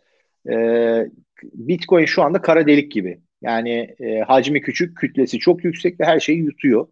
E, yutmaya devam edecek. Önce altının değerini yutuyor, parasal değerini. Daha sonra işte çünkü e, para yozlaşmaya başladıktan sonra e, bir sürü varlıkta parasal premiumlar oluştu. E, mesela gayrimenkul. Bir sürü insan oturmadığı halde gidiyor gayrimenkul satın alıyor. Niye? Parasının değerini korumaya çalışıyor. Gidip uğraşır mı yoksa düzgün bir para olsa değerini koruyan kim uğraşır kiracıyla bilmem neyle bakımıyla bir gidiyor orada bin tane daire alıyor. Mesela e, urban real estate dediğimiz işte bu şehir e, emlak piyasasında çok büyük bir e, premium var. Senin konun bu zaten e, değil mi? Baştan söylemiştin. E, bu, bu premiumu da yiyecek. Mesela bonolarda çok büyük bir premium var. Mesela bu sistemin enesinde dedi 50 sene bu kadar sürmesinin derivatifler falan dedi ama bence en büyük sebebi dijitalleşme. Diğer dijitalleşme. Yani Bitcoin öncesi dijitalleşme. Eskiden banknotlar benim... varken sadece sistemden o da, o da, çıkış daha kolay tabii. oluyordu. Banknot kullanımı genişken. Şimdi sistem öyle kapalı ki. Yani paralar dönüyor ama hesaplarda dönüyor. Dijital dönüyor. Sistemden çıkamıyor hiçbir zaman için ve bu tamamen kredi mekanizmasıyla kontrol ediliyor. Basıyorlar paraları. Herkesin cebine indirmedikleri sürece şu son pandemi döneminde başladı o da gerçi çek yollamalar ama kredi mekanizmasıyla para piyasaya girdiği için var olan sistemde o kredi nereye gidiyor? Önce büyük bankalara gidiyor. O büyük bankalardan halka açık şirketleri gidiyor. Teminat. Çünkü kredi demek teminat demektir. Kredi alacağınız zaman kredi veren adam ilk önce teminata bakar. Şimdi ne oluyor? Adam yeni para yaratmış. Bunu birine verecek. Herkese helikopterden dağıtamıyor o şeyde olduğu gibi. E, pandemi döneminde geçersek herkese çek de yollamıyor. Kredi olarak vermek zorunda. Kime verecek? Teminatı olana verecek. Teminatı olan kimler? Büyük varlıklar olan şirketler. Bu kredileri alan bu şirketler ne yapıyorlar bu krediyle? Teminatlarının değerini arttırıcı yatırım yapıyorlar yine. Teminatlarını büyütüyorlar. Bu bunu şişiliyor sürekli ve öyle bir döngüye giriyor ki işte bu balonların hepsi ondan sonra belli bir yerde bir şey patladıktan sonra bu sefer terse çalışıyor. Ne oluyor? Ekonomide batmalar oluyor. Batınca teminatın değeri düşüyor. Teminatın değeri düşünce kredi geri çağırmaya başlıyor. Bir kredi daha batıyor. O kredi batınca başka teminatın değeri sıfırlanıyor. O teminat şey olunca başka bir kredi batıyor. Pıtı pıtı pıtı 2008'de işte 2009'da yaşadığımız şey oluyor. Şimdi şeyde buna e, yani bu kredi yoluyla para miktarını arttırma şeyinin sonuna geldik gibi Bitcoin sayesinde. Yani sonuna geldik derken yarın değil tabii de sonuna geliyoruz. Eskiden olduğu Işığı, gibi sadece ışığı gördük en azından. Evet, e, sadece tasarruf kredi verilebilecek. Tasarruf etmeden kredi verme devri bitecek inşallah. Yani böyle saçma bir şey yani bu kadar aptal bir şey olabilir. Yani içine doğmuş olmasak birini anlatsam bunu gitsek 100 sene evvele işte 1900 1890'a gitsek birini anlatsak e, oturduğu yerden düşer. Ne demek istiyorsun sen der. Yani tasarruf olmadan nasıl kredi? Kim verecek bana krediyi der o zaman. Yani öyle bir içine doğmuşuz ki sistemin e, her bu normal zannediyoruz. E, işte ama yani bir gözümüzü açan bu teorik tartışmalar dışında işte geçmişi e, speküle edip geçmişi tartışıp işte Menger şunu demişti, Mises şuna demişti, Hayek bunu demişti falan gibi tartışmalardan artık sıyrıldık bence. Artık pratik olarak e, Bitcoin sayesinde bir yola girdik ve göreceğiz. Hepimiz görüyoruz zaten. Her geçen gün bazı gelişmeleri göreceğiz ve daha çok başındayız. Belki iyi değerlendiremiyoruz. İleride daha da iyi göreceğiz geriye baktığımızda. Ee, ben gireyim mi Özge? Bir ekleyeceğin bir şey var mı? Bir, bir iki ekleme yapmak istiyorum çünkü. Abi hem sana belki bir itiraz olsun hem de aslında bir iki ekleme yap, yapmak lazım. Şimdi bir, bir sonraki konuya geçerken de buradan bağlayacağım. Şimdi aslında son zamanlarda konuşuyoruz işte bu DeFi, merkeziyetsiz finans, işte DAO'lar var, işte merkeziyetsiz otonom organizasyonlar diyelim işte aslında bunlar da şirket, dernek, vakıf ne derseniz deyin ama merkeziyetsiz, kendi kendine çalışabilen şeyler. Bunların hepsi işte blockchain sayesinde oldu işte Bitcoin gibi. Ee, ama burada şey de çok önemliydi. İşte Ethereum, o akıllı sözleşmeler, akıllı kontratlar, işte e, şunlar bunlar aslında buradaki o yeni yeni protokollerin gelişmesi de biraz hani bunların var olmasını sağlıyor ve DeFi sistemini aslında temelde baktığımızda senin dediğine benzer. Yani neredeyse bir tam rezerv bankacılığı gibi çalışıyor. Hiçbir zaman şey yok yani. Ee, ya teminatınız oranınca az çok şey yapıyorsunuz. Kredi alabiliyorsunuz. Eğer teminatınızın değeri düşerse de zaten likidite oluyorsunuz. Yani krediniz geri çağrılmış oluyor ve hatta bir ceza da ödüyorsunuz. DeFi sistemi şimdi şu an bunun üzerine çalışıyor. Ee, yani burada hani şey demek ne kadar doğru bilmiyorum. Yani e, sadece Bitcoin ne doğru gidecek piyasa. Şimdi buna buna karşıt görüşler de var. İşte e, Avax var, Avalanche bildi, biliyorsundur. İşte onlar hani Orada aslında senin görüşlerinin tam tersini savunuyor. Emin anlatmaya biraz çalıştım da para başka şey, e, kontrat başka şey. Yani Tabii. bugün her kontrat yapan kendi para biriminde kontrat yapmaya kalksa normal dünyada bırak kripto körüsüleri böyle bir şey olabilir mi? Veya diyelim ki bir avukatlık bürosu kontrat formatları hazırlıyor, template'ları sen iki kişi çok rahat bu kontrat template ile hiç uğraşmadan basit kontratlar yapıyorsun ama avukat para, e, bürosu kendi para birimini çıkarmış o kontrat için. Öyle bir şey olabilir mi? Yani para bir para birimi var bir tane. Herkesin her işte her yerde gelir geçer. Bir de kontratlar var. Ben kontrat platformlarının gelişeceğini, devam edeceğini düşünüyorum. Bu smart kontratların çok önemli olacağını düşünüyorum ama hepsinin kendi para biriminin olmasının tek bir sebebi var. O da para basma etkisinin güzel bir şey olması. Bugün Vitalik Buterin denilen çocuk dolar milyarderi. Niye? Yani yaptığı Ethereum protokolünü direkt Bitcoin'e bağlayıp her şeyi yapabilirdi. Ama yani hani vardır ya insan şey zaten Bitcoin'in şeyi o. Yani para basmaya etkin varsa basarsın. Senin de evinde matbaa olsa para bası basar basar harcarsın kardeşim. Herkes harcar. Yani Bitcoin bir de açık kaynak kodlu bir protokol olduğu için herkes bunu yarım yamalak kopyalayabildiği için herkese bir nevi işte geçiş sürecinde maalesef kötü tarafı bu oldu. Kafası çalışan 3-5 tane e, kodcu çocuğa para basma et, şeyi verdi. imkanı tanıdı. Şimdi bunlar e, daha e, finans nedir? Fed nedir? Bunlar nedir? Bilmiyorlar. DeFi falan oyun oynuyorlar. Yani bir sürü milyarlarca dolarla bile yaşayıp görecekler. Bunu ne, neden böyle olacağını, neden olmaması gerektiğini. Bunlar ama ben e, şey inanıyorum organik e, e, büyümeye. Organik büyüme içinde de doğrular yanlışlar vardır. Bedel ödersin, ders alırsın. İşte oturup anlatarak olmuyor. Ben bunu işte eskiden öyle düşündüm. Çünkü gençlik işte enerjiyle cehaletin birleşimidir. Her şeyi yapabileceğini zannedersin. Belli bir yaşa geldiğinizde bazı şeyleri kabul ediyorsun e, ve enerjin de kalmıyor mücadele edecek. O yüzden şeyin farkındayım. Millete bunları anlatarak ikna edemeyeceğim farkındayım. Bunlar yaşanacak, görünecek. Aynı şey işte BTC Türkiye coin eklerken de başımıza geliyor. Yani anlatıyoruz, anlatıyoruz, anlatıyoruz. Yok abi falanca coin nerede? Falanca coin istiyorum ben. İşte yeni Sürekli. slot makinesi nerede gibi yani kumarhanedeki o şey ama bunlar yaşanmak zorunda. İnsan doğası bunu şey yapıyor. Çünkü sen işte yazıyorsun oraya dikkat diyorsun boya ıslak elini sürme. Herkes illa gidiyor ve elini sürüyor oraya. Yani kendi görmek istiyor. E, o yüzden e, bu insan doğası organik büyüme, organik gelişme, Hayek'in dediği gibi işte insan davranışı sonucu ortaya çıkan bu kompleks yapılar da böyle ortaya çıkıyor organik bir şekilde. Bunu yaşayacağız. Ben e, şeye inanıyorum e, akıllı kontratlara. Hatta dediğin gibi e, şey e, mesela şirketler, şirketlerin e, merkezileşmesi ve işte yozlaşması da önemli bir konu serbest piyasa kapitalizmi. Kesinlikle. Ee, Enes ben çok hızlıca bir araya gireceğim. Biliyorum çok fazla zamanımız yok ama Kerem Bey'le sohbet Yo yo gir, gir Kerem, Kerem abi dondu zaten.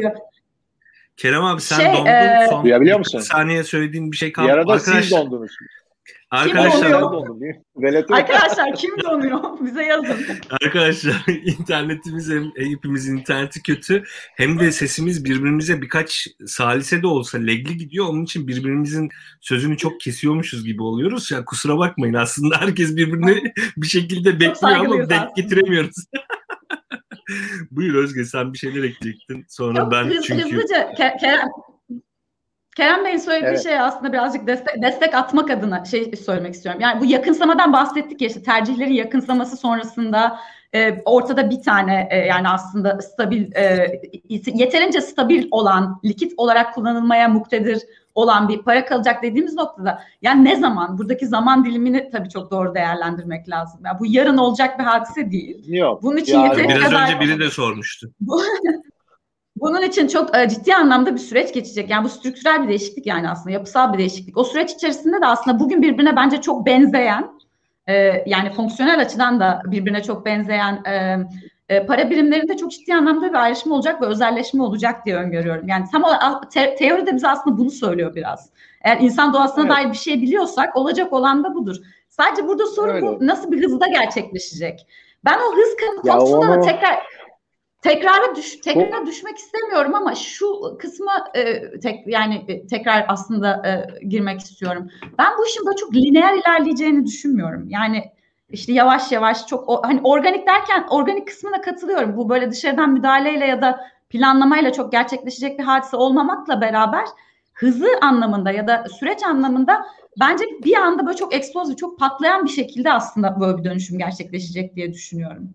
Bilmiyorum siz ne Orada iki tane, yani? iki tane güç var. Bir tanesi e, insan doğasıyla ilgili. O çok değişmiyor e, binlerce yılda. E, insanın adaptasyon süreci var. Bir tanesi de teknolojiyle ilgili bazı şeyler de hızlı değişebiliyor teknoloji sayesinde. İşte eskiden bazı şeylerin adaptasyonu daha kısaydı. Şimdi işte onların hep böyle infografikleri yapılır ya. 1 milyon e, plak şu kadar yılda satılmış, 1 milyon CD şu kadar yılda satılmış. 1 milyon MP3 şu kadar yılda indirilmiş falan böyle. Hep hızlanan bir şeyden bahsederler. Ama e, para söz konusu olduğunda e, değer işte ekonomik aktörlerin içine girdiği şeyde biraz insan doğasının şeyi o değişmez veya yavaş değişen e, faktörü devam ediyor. Ona kesin bir şey o yüzden söyleyemiyorum. Yani normalde çok hızlı bir dönüşüm zamanındayız. İşte 21. yüzyıl dijital. Burada işte görüyorsun yani burada nasıl yayın yaptığımızı. Bundan 20 sene sonra belki hologramlarla konuşacağız falan yani öngöremiyoruz bazı şeyleri. Ama bir yandan da işte insan doğasının adaptasyon süreci de zaman alıyor. İçine doğduğun bir şey. Onu bir anda terk edemiyorsun. İşte bazıları bazı şeylere elle dokunmayı illa istiyor. Dijitale bazı bazı konularda dijitale geçmekte zorlanıyor. Ee, kesin öngörmek zor. Ee, ama ben mesela geçtiğimiz 12 yıldaki e, yaşanan değişim, dönüşüm ve hızı gayet iyi, hızlı buluyorum. Yani e, ben 10 senedir bu işin içindeyim. E, işte BTC Türkiye kuralı 8 sene oldu. E, tabii çok böyle ilk başlarda e, 8 sene evvel kurduk da böyle lay lay lom şimdi gibi değildi. Yani böyle işte yaprak kıpırdamıyordu diyelim. Hani bir yere dükkan açarsın e, günde bir tane müşteri gelir ama daha oraya şehir gelmemiştir falan onun gibi. Sonra e, şimdi 3,5 milyon e, kişi var. Her gün binlerce insan geliyor. O çok hızlandı. E, ben e, mesela Bitcoin adaptasyonda şeyin de önemli olduğunu düşünüyorum. Mesela e, Bitcoin'de e, ödül yarılaması var 4 senede bir olan. E, bu işin içinde olan bir biraz içinde olanlar bilirler. Bu ödül yarılamasının işte e, 4 sene e, 4 senelik bir döngüye sebep olduğunu düşünüyorum. Boğa ve ayı piyasaları ve bu boğa piyasalarında özellikle yaşanan çok kısa dönemde parabolik fiyat hareketlerinin e, Bitcoin'in çok güzel böyle bir reklamını yaptığını, adaptasyonunu öyle bir anda yükleme yaparak e, şey yaptığını düşünüyorum. Çünkü bu farklı da olabilirdi. Yani e, ayda bir ödül de yaralanabilirdi. Farklı türlü tasarlanabilirdi bu protokol. Mesela ayda bir ödül yaralaması olsaydı yine azalan miktarlarda yine toplamda hedefine ulaşmış olacaktın. Belli bir enflasyon var, azalan oranda bir enflasyon, ödül yaralaması var falanca tarihte de bitecek. Yine bunu 4 senede bir bir anda yaralamayla değil de işte ayda bir yar, e, ufak ufak azaltarak yapılabilirdi. Belki bunun fiyatı etkisi daha farklı olurdu. Böyle parabolik şeyler olmazdı. O da e, mesela bu var olan sistem belki e, Bitcoin'in marketingine yardımcı oluyor. İnsanların bir anda işte e, bir anda 10 katı 20 katı artan bir para birimi her anda her yerde haber oluyor. İnsanlar birden buna iyi göstermeye başlıyor. Belki bu da etkili oluyor. Bunu bilemiyoruz. Yani bir sürü faktör var. E, ama şunu biliyoruz. E, ben en azından biliyorum. Bitcoin şimdiye kadar gelmiş geçmiş en iyi para. Her türlü bütün parasal fonksiyonlarda. Daha iyi bir para çıkması da e, şöyle mümkün değil. E, Bitcoin'in en önemli özelliğinin e, desentralizasyon olması yani sahibinin olmaması ve bu rekabet edilmesi çok zor bir şey. Yani sıfırdan Aa, biz desentralize sahipsiz bir şey yapalım diye yapamıyorsun. Bugün Bitcoin dışındaki her para birimini kontrol eden çıkar grupları var. Belirli bunlar isim isim. Bitcoin çıkaran adamın kimliğini bile bilmiyoruz. Yani ve hiçbir şekilde kimsenin kontrol değil tamamen organik kendi başına bir organizma olmuş ve bunun tekrar edilmesi, buna rakip çıkması birebir aynısını yapılsa bile geçmiş 12 senenin kredibilitesinin bir anda öbür tarafa geçmesi falan bunlar yani hemen hemen imkansız şeyler. O yüzden tekrarlanabilir e, işte immaculate conception, babasız doğuma falan gibi böyle e, şeyler de söylüyor. Metaforları da var e, Bitcoin. Tekrarlanamayacak şeyler bunlar. O yüzden e, çok e, bunun şey olduğu belli. Yani e, en kaliteli para. İnsanlar buna ne kadar sürede adapte olacak? Bunu merak ediyoruz. Bunu göreceğiz. İşte bu adaptasyon sürecinde kim kolay adapte olacak, kim zor adapte olacak? Kolay adapte olanları ne kadar ne kazanacaklar? Zor adapte olanlar ne kaybedecekler? E, bunları göre yaşayarak görüyoruz ve ben bunu şahsen yaşıyorum zaten. Yani e, etrafımdaki insanlardan yaşıyorum, kendim yaşıyorum. İşte kurumların, bildiğim kurumların işte parçası olduğum kurumların şey olarak yaşıyorum. E, bize olan yani Bitcoin'e olan ve bize olan yaklaşımın değişmesiyle yaşıyorum. İşte Bitcoin'e eskiden e, yani bankalar en, en basitinden bankalarla olan ilişkilerimizin nasıl değiştiğini görüyorum. Yani bunlar belki regülasyon regülatörlerle ilgili olan şeylerin nasıl değiştiğini görüyorum. Bunların içindeyim ve bu değişimi görebiliyorum ama işte bundan sonrasında da bakacağız yani değişerek devam edecek. E, güçlenerek işte anti-fragile e, Bitcoin devam ediyor yolculuğuna. Abi senin zaten e, yani bu bahsedilen şeylerin çoğuna ben de katılıyorum. En nihayetinde çok benzer şeylerden geliyoruz.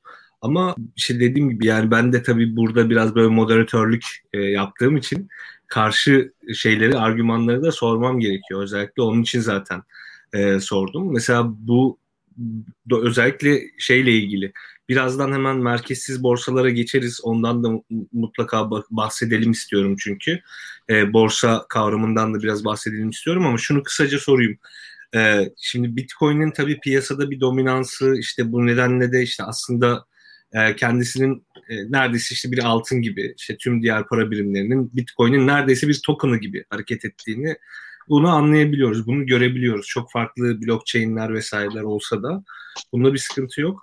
Ama şöyle işte bahsettiğim o finansal değişim sen, sen de ekledin ya ona hani sadece türev araçlar değil dijital araçlarda burada etkili bu sistemi sürmesinde diye. Benim zaten bahsettiğim aslında finansal türevlerin çoğunun oluşma sebebi o teknolojik gelişmeler. Yani teknolojik gelişme olmazsa o türev araçların çok birçoğu oluşmayacaktı. Şimdi burada da aslında yani blockchain e, şey kripto para ekosisteminin içerisinde de bu farklı teknolojik gelişmeler bir şekilde yaygınlaştığı için şöyle bir görüş var işte yarın bir gün işte Ethereum'du, şuydu, buydu, işte farklı şeyler de var. işte Avax, Solana, e, vesaire vesaire. Bunlar bunlar biraz daha etkin hale gelebilir ve aslında bu işte bir sene boğa, üç sene ayı, bir sene boğa, üç sene ayı bu halving e, etkisinden kaynaklanan şey kırılabilir diye bir görüş var. bu bu, bu bunun üzerine hakikaten şöyle bir, bir birkaç dakika bir senden yorum alayım. Çünkü Abi, insanlar o insanlar da o döngüye alıştı çünkü alıştı ya, ve o döngünün kırılması birçok kişiyi şey yapacak büyük ihtimalle. Hani tekrar düşünmeye sevk edecek planlarını. Yani plan değişikliğine ya ben bu hikayeyi çok dinledim. Ee, her boğa, her Bitcoin boğa, her Bitcoin ödül yarılamasıyla bir Bitcoin boğa piyasası başlamıştır. Ve her Bitcoin boğa piyasasında 3-5 tane shitcoin aynı hikayelerle anlatılır. İşte bu Bitcoin'in daha iyisi, bu başka bir şey, bu dominansını geçtim falan filan. Abi Şunu soracak bu insanlar kendilerine lafını Demin keseyim bir ya, de şeyi ekleyeyim. 2000, de... 2019 yılında ayı piyasasının dibindeyken neredeymiş bu Ethereum'lar, Avax'lar, işte bilmem neler, Dogi'ler, Mogi'ler neredeymiş? Niye bunlar Bitcoin ödül yaralaması 2020 Mayıs'ından sonra Bitcoin hareketlenmeye başlayınca yine biz bunları duymaya başladık. Ya bunlar maalesef böyle ama bunlar yaşamak zorunda. Ben bunu söylerim. İnanır inanır, inanmayan inanmaz. 3 2 3 tane daha Bitcoin boğa piyasası yaşarlar. Belki o zaman anlarlar ama ben teorik olarak da neden olmayacağını söylüyorum. Yani bugün Bitcoin'e getirilen özellikle kripto, diğer alternatif kripto tarafından getirilen bütün eleştiriler işte yavaş, işte Bitcoin saniyede 7 tane transaction yapıyormuş. Falanca blockchain işte 100 bin tane yapabiliyormuş. Niye? İşte Visa şu kadar yapabildiği için bu daha kaliteliymiş. Bunların hiçbirinin para teorisinde paranın neden değerli olduğuyla ilgisi yok. Bu mesela Visa'yı herkes şey zannediyor e, siz kartı manyetik şeyden geçirince adamın cebine gitti. Final settlement son takas oldu zannediyor. Yok öyle bir şey. Bir ay sürüyor. Sizin Visa kartınızı kullanmanızla merchant'ın hesabına para geçmesi tam olarak nihai olarak bir ay sürüyor. Chargeback zamanı var bilmem nesi var. Blok Bitcoin hadi 10 dakika demeyelim 3 konfirmasyon bekleyin. 30 dakikada nihai takası yapılan en değerli varlık şu anda. Dünyada rakibi yok altını yapamazsın. Doları yapamazsın. Fiz yani gerçek takastan bahsediyorum. Nihai takas. Yani kağıt üzerinde ben sana borçlandım, sen alacaklandın bunu ileride kapatırız değil. Bitcoin'deki nihai takas 30 dakikada dönüştürülemeyecek şekilde yani 30-20 dakikada olabilir. Kaç konfirmasyon beklerseniz olabiliyor. Şimdi bunu Visa ile kıyaslamanın hiç e, bir anlamı yok. Cehaletinizi gösterir. Bitcoin'in üzerine Visa aynı e, performansla saniyede 500 bin, 1 milyon transaction yapan ikinci bir katman koyar. Final settlement'ını Bitcoin blockchain içinde çok rahat bir şekilde yapar. Bitcoin'de böyle şey olabilir. Yani biz bu hikayeleri çok duyduk. Aynı şekilde smart kontrat işi de Bitcoin smart kontrata son derece açık bir blockchain. Yan sidechain'lerle kendi ana blockchain'i kullanmadan bir sürü smart kontrat bağlayabilirsiniz ki bunlar oraya gidecekler ama bunlar dediğim gibi benim 15 sene evvel e, para teorisi tartışmalarım gibi biraz. Yani bekleyip göreceğiz. Şimdi bunları konuşuyoruz. 15 sene önce de bu sistem yürümeyecek diyorduk. İşte sonra konuşuyorduk öyle tartışıyorduk Keynesyenlerde bilmem neyle falan. Şimdi de benzer şekilde e, çok şey yapmanın gereği yok. Ben pozisyonum belli. e, ben Bitcoin'in rakibinin yani bırak e, şeyi ya yakınına gelebilecek bir şey olduğunu düşünmüyorum. E, ileride işte bu boğa piyasalarında, Bitcoin boğa piyasalarında bunlar hep yaşanır. Daha sene sonuna kadar da yaşayacağız bunları. İşte belki Dogecoin 2 dolar olacak. Belki falanca bilmem ne olacak. Belki tesadüfen insanlar e, buradan da uyarayım bakın yani bizim gibi platformlarda, yabancı platformlarda, kaldıraçta falan bir sürü trade yapan insan var. E, bu iş çok zor bir iş. Sadece benim dediğim Bitcoin, Bitcoin işini bırakın. Zor bir şey. Mesela e, pokerden örnek vereyim. Acemi bir pokercinin başına gelebilecek en kötü şey ilk oturduğu zaman şanslı bir gecede para kazanmasıdır. Yani tamamen şansına para kazanır, kendini iyi biliyor zanneder. Ondan sonra gider hayatı boyunca da hep kaybeder. O kazandığının 10 katını daha başka zaman ben nasıl falanca gün çok iyi kazanmıştım hayalleriyle kaybeder. Boğa piyasasında tesadüfen her aldığınız coin artabilir. %20, %30, 2 katı, 3 katı. Kendinizi çok akıllı zannetmeyin. Aldığınız yani buraları zaten girmeyin ama girdiyseniz de bunun şans olduğunu, kısmet olduğunu, bu döneme özgü olduğunu, e, bir para kazandıysanız bilin kıymetini bilin. E, Bitcoin biriktirin. Yani vereceğim tavsiye bu arkadaşlara. Zaten yani trade etmekle ilgili hakikaten kimsenin bir derdi yok. Yani ben de benzer şekilde düşünüyorum. Lafını da şöyle kesmeye çalıştım abi. Herhalde o, sırada duyulmadı ama. Lütfen ben Şimdi... kesmedim sizi. Yok yok. yok. ya abi sen Neyse şimdi ya. 2021 aslında bir DeFi şeyi oldu, çılgınlığı evet. oldu. İşte arkasından bir non-fungible token NFT çılgınlığı ama 2017'yi de yaşadık. Biz o zaman da ICO'lar ICO. var. Işte şimdi o ICO'ların yani hiçbiri yok Hangisi neredeyse. var? Neydi hiç hatırlamıyorum ben abi. Hiç, DAP, hiç, DAP hiç diye şey... bir şey vardı biliyor hatırlıyor musun? DAP. Distributed App hani bu Twitter, Facebook'un blockchain Hı-hı. üstünde olan versiyonları gelecekti. Her şey blockchain'e taşınacaktı. İşte ya, Onlar hala yani, gelmeye çalışıyor. Yani bir sohbet uygulaması geçen geçen şey oldu işte onu gördüm. Bir Matik üzerinde bir sohbet uygulaması işte browser'dan aç, açmışlar ve bu müthiş bir de, değişim olacak işte artık işte internette merkezsiz vesaire falan. Böyle şeyler oluyor. Ee, ya tabii en nihayetinde şeyi tahmin edilemez. Yani teknoloji vesaire tamam bazı şeyler tahmin edilemeyebilir ama bazı şeyler de öngörülebilir o açıdan yani ICO'ları vurgulamak istemiştim. Şimdi biraz şeye geçelim Şimdi istiyorum. ikiniz e, ben de aynı sen iki, iki, iki e, ikinize de e, veto hakkımı kullanarak konu, konu değiştirmek istiyorum. Çünkü bu BTC şey e, Bitcoin ö, övücülüğümüzden sağdan soldan dayak yiyeceğiz en sonunda. Yok e, şey var ama yani umarım ya, tamamen yani benim konuk olduğumu bilenler şey yapar.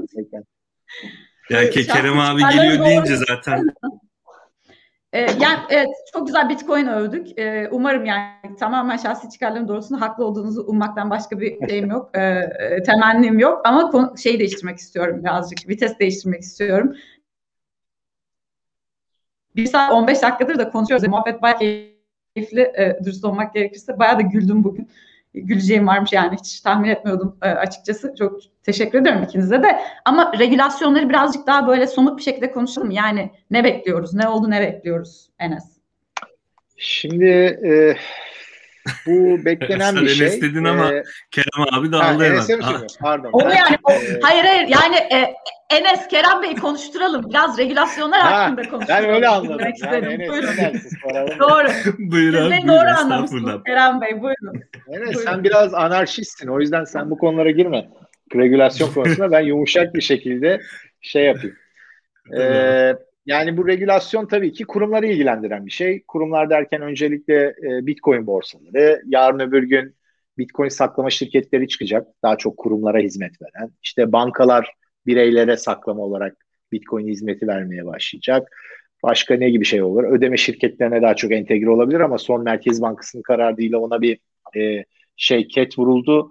E, ben onun da çok çok e, negatif olacağını düşünmüyorum. Çünkü e, ben zaten Bitcoin'in para olarak eninde sonunda kabul edileceğini düşünüyorum ve daha ona da zaman olduğunu düşünüyorum. Yani şu anda yasaklamanın çok bir anlamı yok açıkçası e, zamanı geldiğinde de hiçbir yasak onu durduramaz diye düşünüyorum. O da o belki 15 senesi var, belki 10 senesi var. Şimdi borsalara ve saklama kuruluşlarına gelince ve bankalara e, regülasyonda e, iki tane önemli şey var aslında e, dikkat edilen. Birincisi e, müşterilerin haklarını, varlıklarını korumakla ilgili. E, bu sadece E, yani diğer bir sürü dijital şey de var. Mesela kişisel e, bilgileri koruma diye şey var. Her dijital alanda çalışan firmanın tabi olmak zorunda olduğu, yapmak zorunda olduğu şeyler var. Bunu biz de yapıyoruz mesela. Bu önemli bir konu. Ama e, Bitcoin ile ilgili işte BTC Türk mesela bir de dijital varlık saklıyor. Yani bu onun da ötesinde. Sizin isminizin çalınmasından ziyade sizin paranız da çalınabilir BTC Türk'ten ve BTC Türk'ün işte bunun olmamasıyla ilgili şeyler yapması lazım, becerisi lazım, sermayesi lazım falan filan. Regülasyon, e, konuşulan regülasyon da aslında bunu biraz daha böyle herkes Bitcoin borsası açamasın, açan adamların parası da olsun, yet, yeterliliği olsun. Bu risk minimize edilsin.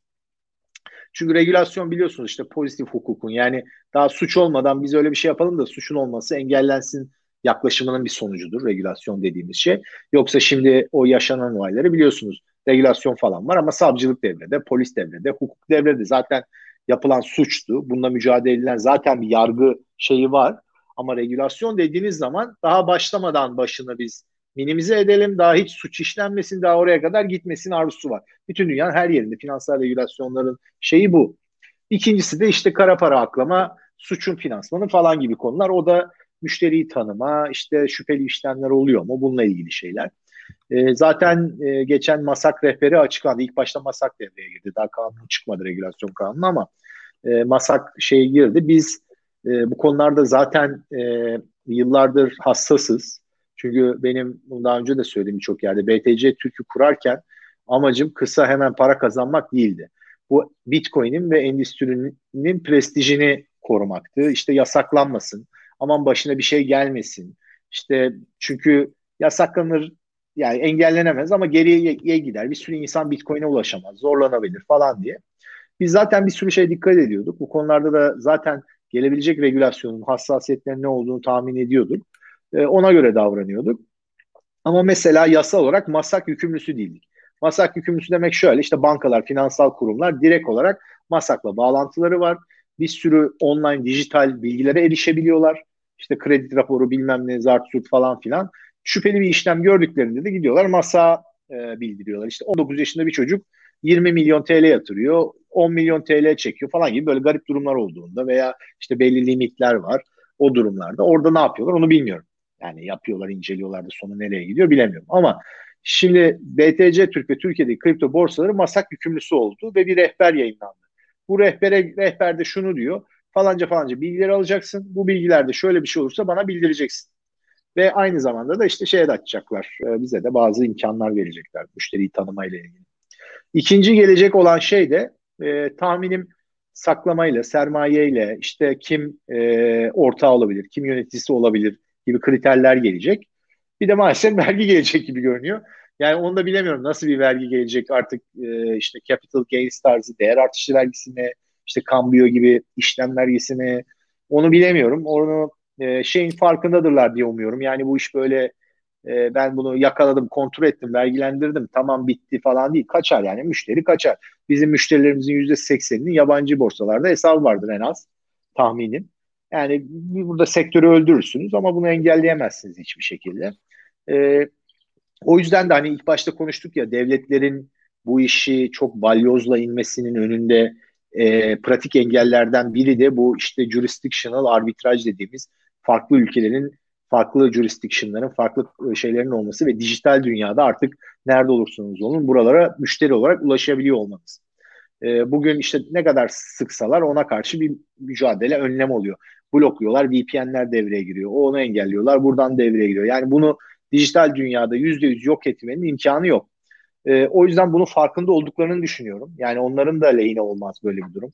Türkiye'deki bu sektörü boğacak regülasyon ve vergiler getirip işte herkesi yabancı borsalara hadi gidin demek. E, arayol bir şey çıkacak herhalde. Bir de tabii şey zorluğu var. E, emsal yok yani dünyada çok emsal yok. Başka ülkelerde e, yapılan şeylerle ilgili olan emsaller de tam uymuyor. Mesela Amerika'da e, bireysel e, vergi bildirimleri var. Herkes alışık zaten. Herkes zaten bildiriyor. Şimdi burada böyle bir şey yok. Burada sadece 3-5 tane şöhretli sanatçı işte temettü geliri alan adam, kira alan adam falan vergi beyannamesi veriyor. Ee, şeyde Amerika'da zaten herkes vergi beyannamesi veriyor. O sisteme entegre edebiliyorlar.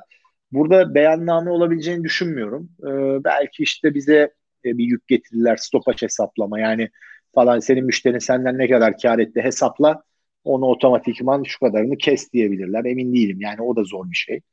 Ee, ümidim daha fix bir şey işlem bazında bir vergi.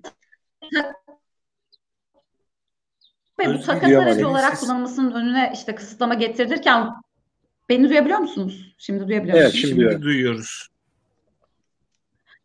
Bu takas aracı olarak kullanılmasına kısıtlama getirilirken varlık e, sınıfı olarak tanınması birazcık işte bu capital gains e, taxation'dan ilerleyeceklerinin aslında sinyali değil mi yani? Çünkü öbür türlü zaten vergilendirmek yani, gerçekten çok güç olacak. E, olabilir. Yani inşallah değildir ama olabilir yani öyle de olabilir. Yani ben onu şey gibi gördüm. E, yani Merkez Bankası çünkü kendi alanında bir şey söylemek zorunda Merkez Bankası'nın kendi alanında para, işte Türk parasını koruma kanununda işte en büyük şeyi o. İşte bana rakip çık TL'ye rakip çıkmasın. Sen şimdi orada işte yok Ripple, Nipple bilmem ne kullanıp da yani aynı yaklaşımı dolara, euroya karşı da gösteriyorlar. Yani doların kullanılmasını da istemiyorlar Türkiye'de fi, fiilen para olarak. Belki işte kontratların bir ara dolar olmasını yasakladılar. İşte böyle ön, farklı şeyler geliyor. Öyle de okuyabiliriz. Veya dediğin gibi yani bunu işte emtia gibi şey yaptılar. Bunun değer artışından vergi vereceksinler de gidebilir. Ee, bilemiyorum yani bak göreceğiz herhalde çok da sürmez yani bu kapama olmasaydı belki bu ay için yani bu hafta çıkacaktı ama kapama mapama. Belki ay sonuna Haziran başına kesin bir şey çıkar herhalde.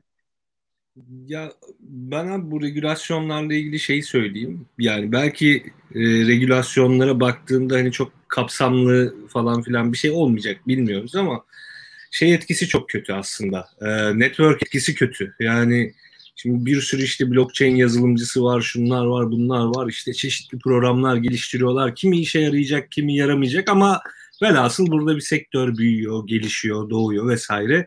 Şimdi burada hakikaten çok kötü bir etki yaptı. Hatta hemen ardından şey de oldu. Evet. İşte birkaç o borsa patır döküldü. Evet. Yani birkaç borsada patır patır döküldü çünkü orada büyük ihtimal o şeyin regülasyon ya daha doğrusu yönetmeliğin etkisi de vardı. İnsanlar birden paralarını çekmeye başlayınca oradaki sorunlar gün yüzüne çıktı. Yani şey değil orada sorunsuzluğu da çöktü değil ama orada bir sorun vardı pat diye gün yüzüne çıktı gitti. Şeye geçmek istiyorum şimdi. E, bu Abi borsa kavramı insanlar şimdi son dönemde hakikaten çok oldu. İşte BTC Türk'ten yetkililer de işte hem Özgür Bey'im diğer arkadaşlar işte bilgilendirme yayınları yaptılar. O dönemde faaliyetler yürüttüler vesaire vesaire ama sana da bu işin biraz böyle temelini sorayım. Yani borsa deyince insanlar tam bence zihinlerinde canlandıramıyor. Yani borsa nedir, ne işe yarar? Kripto para borsasının diğer o konvansiyonel borsalardan farkı nedir? merkeziyetsiz borsalar da var işte biliyorsun. Daha önceden de vardı ama şimdi biraz daha yapı değişti. Yani yeni nesil merkeziyetsiz borsalar biraz daha farklı. Tüm bunları böyle içine alacak hakikaten şimdi çok da uzatmadan e, bir cevap verebilirsen çok sevinirim. Bayağı bir buçuk saate yaklaşıyoruz çünkü. Tamam. E, spot borsalardan bahsedeyim. Çünkü farklı borsalarda farklı işte kaldıraçlı işlemler, kontratlar daha karmaşık yanları var.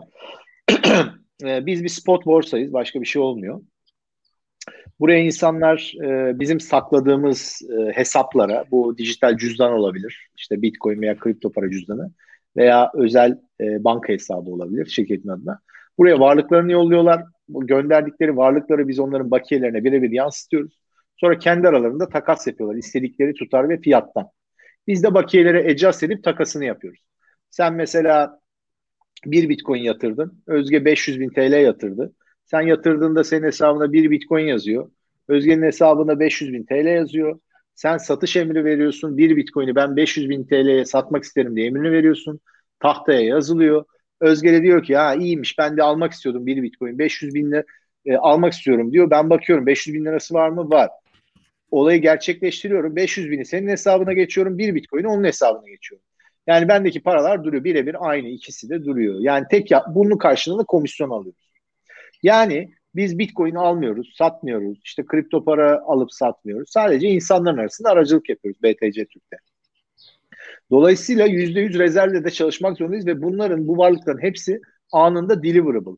Yani bankadaki TL de bizim direkt çalıştığımız 6 banka var. 7-24 havaleye açık olduğu için siz pazar pazar e, sabahın 3'ünde e, atıyorum Akbank'taki hesabınıza çat diye parayı çektiğiniz zaman biz parayı yolluyoruz zaten veya Bitcoin'ini çekmek istiyorsun veya Ripple'ını çekmek istiyorsun veya ne kripto paranı çekmek istiyorsun. anında herkes bugün e, bizde niye bu varlıklar tutuluyor? Trade yapılabilmek için. Yani biz mecburen saklama kuruluşu görevini de görüyoruz. İşte milletin kriptosunu ve varlığını taşıyoruz. Bir kısmını cüzdan olarak kullandıkları için bizi saklıyoruz. Bir kısmının da mecburen trade olması gerektiği için belli bir dönem kalması gerekiyor. Ama şöyle olabilir mi? İşte herkes aslında kendi parasını ve varlıklarını, dijital varlıklarını kendi cüzdanında taşır. Sadece trade edeceği zaman işte bir iki saatliğine bize yollar yine aynı trade olur mu? Olur.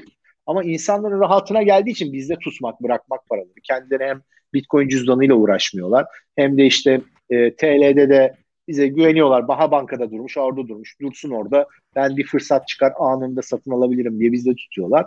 E, dolayısıyla biz hem TL'de hem dijital varlıklarda aynı zamanda saklama hizmeti de veriyoruz ama e, bu e, şeylere dokunmuyoruz tabii basiretli tüccar olarak. Yoksa yani maalesef buna dokunanlar kendi parasıymış gibi harcamasa bile işte trade yapabilir. Belki o yüzden battı. İşte spekülasyonlar var.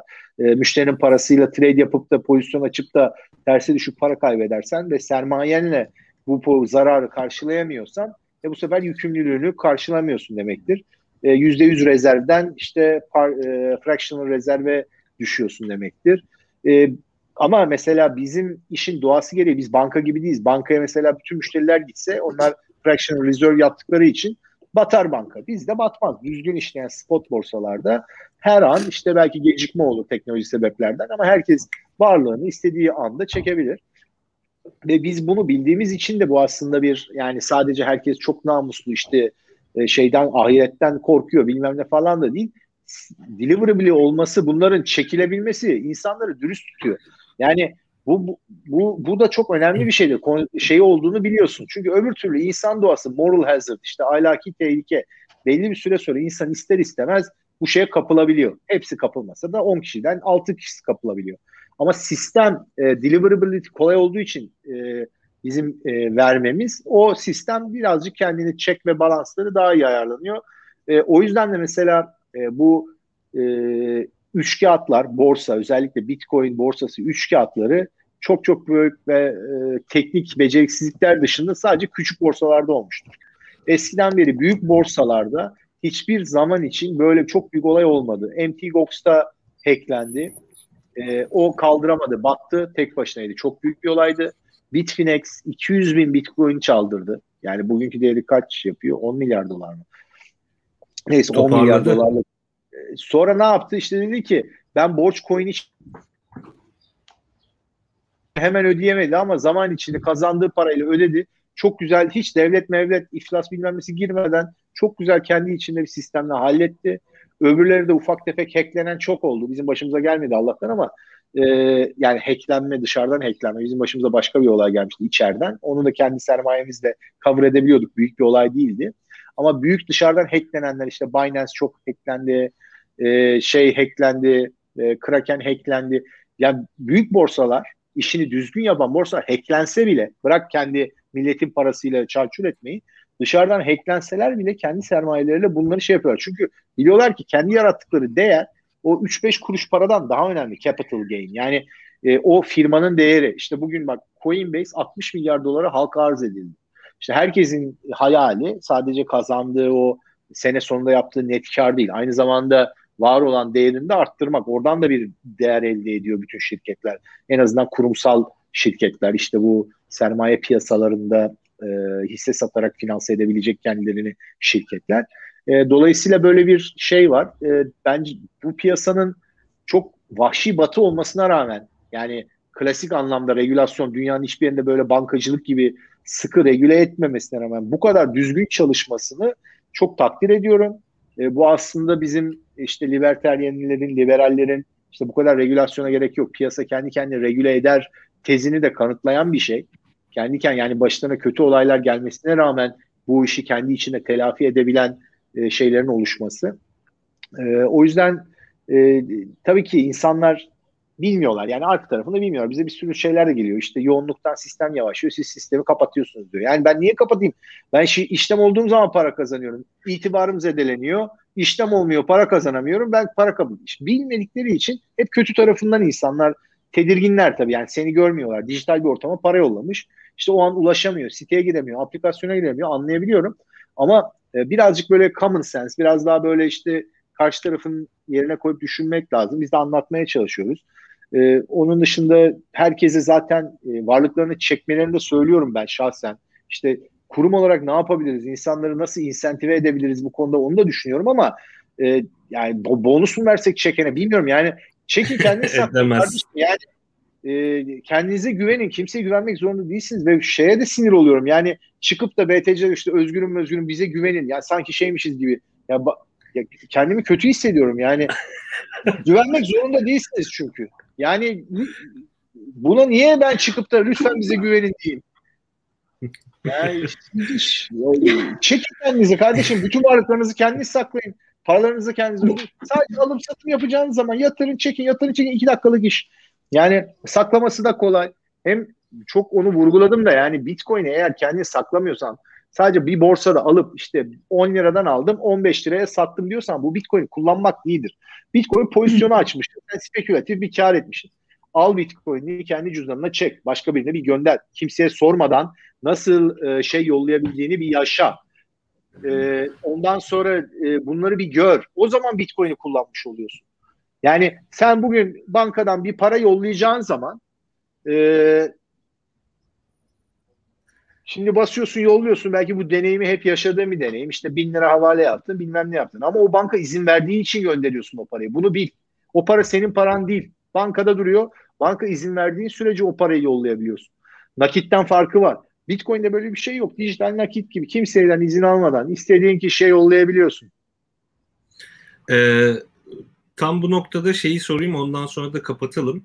Abi sen en son konuştuğumuzda bu merkeziyetsiz borsalarla ilgili biraz çekincen vardı. Bu tabii şeyden dolayı değil. Sen merkezi bir borsa sahibi olduğun için bu çekincenin olduğunu düşünmüyorum yani ama bu merkeziyetsiz borsalarla ilgili de hani son dönemlerde de birkaç şey de patladı. İşte, e, işte Binance Smart Chain üzerinde mesela bir e, yazılımla işte çok hızlı işte algoritma kurmuşlar ve çok hızlı döngülerle şey e, aslında insanların e, parası orada da çalındı. Yani merkeziyetsiz borsada da çalındı. Yani iki işlem arasında yaparken normalde çok güvenli. Ne yaparsın işte kendi cüzdanından başkasının cüzdanındaki parayı takas ediyorsun. O merkeziyetsiz borsa sadece o protokolü denetliyor gibi bir şey. Ama o protokolde bile bu çalınma şeyi riski oluştu. Uniswap mıydı ya yoksa tam hatırlayamadım da birisi kendi cebinden par, par, e, karşıladı o şeyi.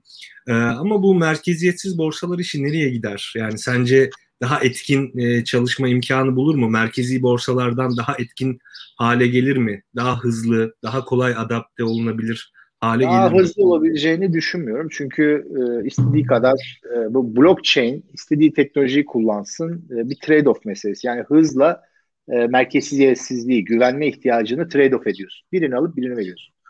E, biz mesela merkezi borsayız. İşte insanlar şikayet ediyorlar. İşte neden şöyle olur? Bizim canımız çıkıyor. Biz şey yapabilmek için e, hıza yani insanların trade hızına ayak uydurabilmek için ve merkezi en iyi serverları kullanmamıza rağmen. Yani bu blockchain işte Binance şey, Binance şey bunun bu hıza ulaşmasına imkan yok. Bunların bir yeri olacak her zaman için. Ama burada fiyat hızı olmadığı zaman fiyat belirlenemiyor. Böyle çok düzgün tahtalar olup o tahtalarda çabuk fiyat eşleşmezse fiyat belirlenmesi zor. Bunlar nasıl çalışacaklar? Yanda işte merkezi borsalarda e, daha hızlı bir şekilde fiyat oluşacak. O fiyatı referans alarak otomatik işte diğer borsalarda, merkeziyetsiz borsalarda swaplar yapılacak. OTC gibi bir nevi. Yani biri borsa biri OTC gibi değerlendirebilirsin. E, genel olarak da şöyle düşünüyorum. Gelecekte değişebilir mi? Değişebilir. E, ben zaten merkezi borsaların da geleceğinin olmadığını düşünüyorum. Çünkü tek bir para birimi kalacağını düşünüyorum Bitcoin. Yani neyi Bitcoin'i neyle takas edeceksin ileride? Tek para birimi kalınca. Yani şu anda dolarla takas ediyorsun, Ethereum'la takas ediyorsun. Yarın dolar da olmayacak, Ethereum da olmayacak. Yani her şey Bitcoin ödeyecek. Bitcoin'le mal alacaksın. O zaman işte dediğiniz var ya işte kahve alma, işte maaşını ödeme. İşte o zaman da işte para tam full currency haline gelecek. Zaten saçma olan mesela şu anda FX piyasası diye bir piyasanın olması dünyanın en absürt şeyi. Yani bilmem kaç trilyon dolarlık piyasa oturup burada dolar euro paritesi şu olmuş, e, pound bilmem ne bu olmuş. Bunlarla millet şey yapıyor. Ya bu bir kere absürt bir şey böyle bir şey olması. E, bunun yani tek bir para birimi işte konuşuyoruz ya sürekli. Ekonominin smooth, güzel bir şekilde, en efficient, en efektif şekilde işlemesi için tek bir para birimi olması lazım ve tek bir para birimi olan ekonominin işleyişindeki efficiency artışı o kadar büyük bir artış ki yani hadi tek bir tane olmasın da üç tane olsun da bunların da canı şey olsun diyemeyeceğin kadar büyük. Yani normal hayatta para kullanan insanlar, uluslararası ticaret yapan, işte enflasyon sorunu, bunun kıym- şeyini biliyorlar, anlamını biliyorlar. Bir girin ithalat, ihracat yapanlara sorun. Bu oturdukları işte FX piyasalarında neler yaptıklarını, neler çektiklerini falan, ne riskler aldıklarını. O yüzden inanılmaz böyle bir e, şey e, efficiency artışı sağlıyor tek bir para birimi. Ekonomi buraya gitmek zorunda. Suni engeller olmadığı takdirde ki artık bu kripto, dijital ortamda suni engeller diğer para birimleri kadar çok olabileceğini düşünmüyorum. Ee, tek bir para birimi kalacak ileride. Onun da büyük ihtimalle Bitcoin olacağını düşünüyorum. Ee, işte borsa morsa da kalmayacak. Yani Dex'i, Max'i, Jax'i falan da kalmayacak herhalde ondan sonra. Ben hatta bunu kurar, ben BTC Türk kurarken de bunu biliyordum yalnız. Yani sonradan şey yaptım değil. Bir iş kuruyoruz. Bu geçici bir iş kardeşim. Belki 20 sene ömrü var bu sektörün. Belki 30 sene ömrü var. Ama inanıyorsan Bitcoin'in ne olduğunu anlamışsan Bitcoin ileride tek kalacağını öngörebiliyorsun. Yani ben başta da böyle düşündüm. Hala öyle düşünüyorum. Abi çok teşekkürler. Tabii e, sana katılmayanların da yorum hakkı vesairesi her zaman baki arkadaşlar. Yani Nasıl? gelin yorumunuzu yapın. Gerçekten. Katılmayanlar mıymış? İsim ver. İsim var onların e, BTC Türk cüzdanına ben mi bakayım? Çok sağ ol abi gerçekten e, gayet keyifliydi. Normalden de uzun sürdü. Özge sana ben bırakayım son sözü. Senin ekleyeceğin şeyler illa vardır ve çok net gözüküyorsun. Hani bunu bu fırsat penceresini kaçırmamak istiyorum. Varsa yorumun falan hiç kesilmeden direkt yapabilirsin. Herhalde herhalde çocuklar yürüyüşe çıktılar. Kolejdeki şey öğrenci trafiğine göre değişiyor benim sizin iletişim kapasitem.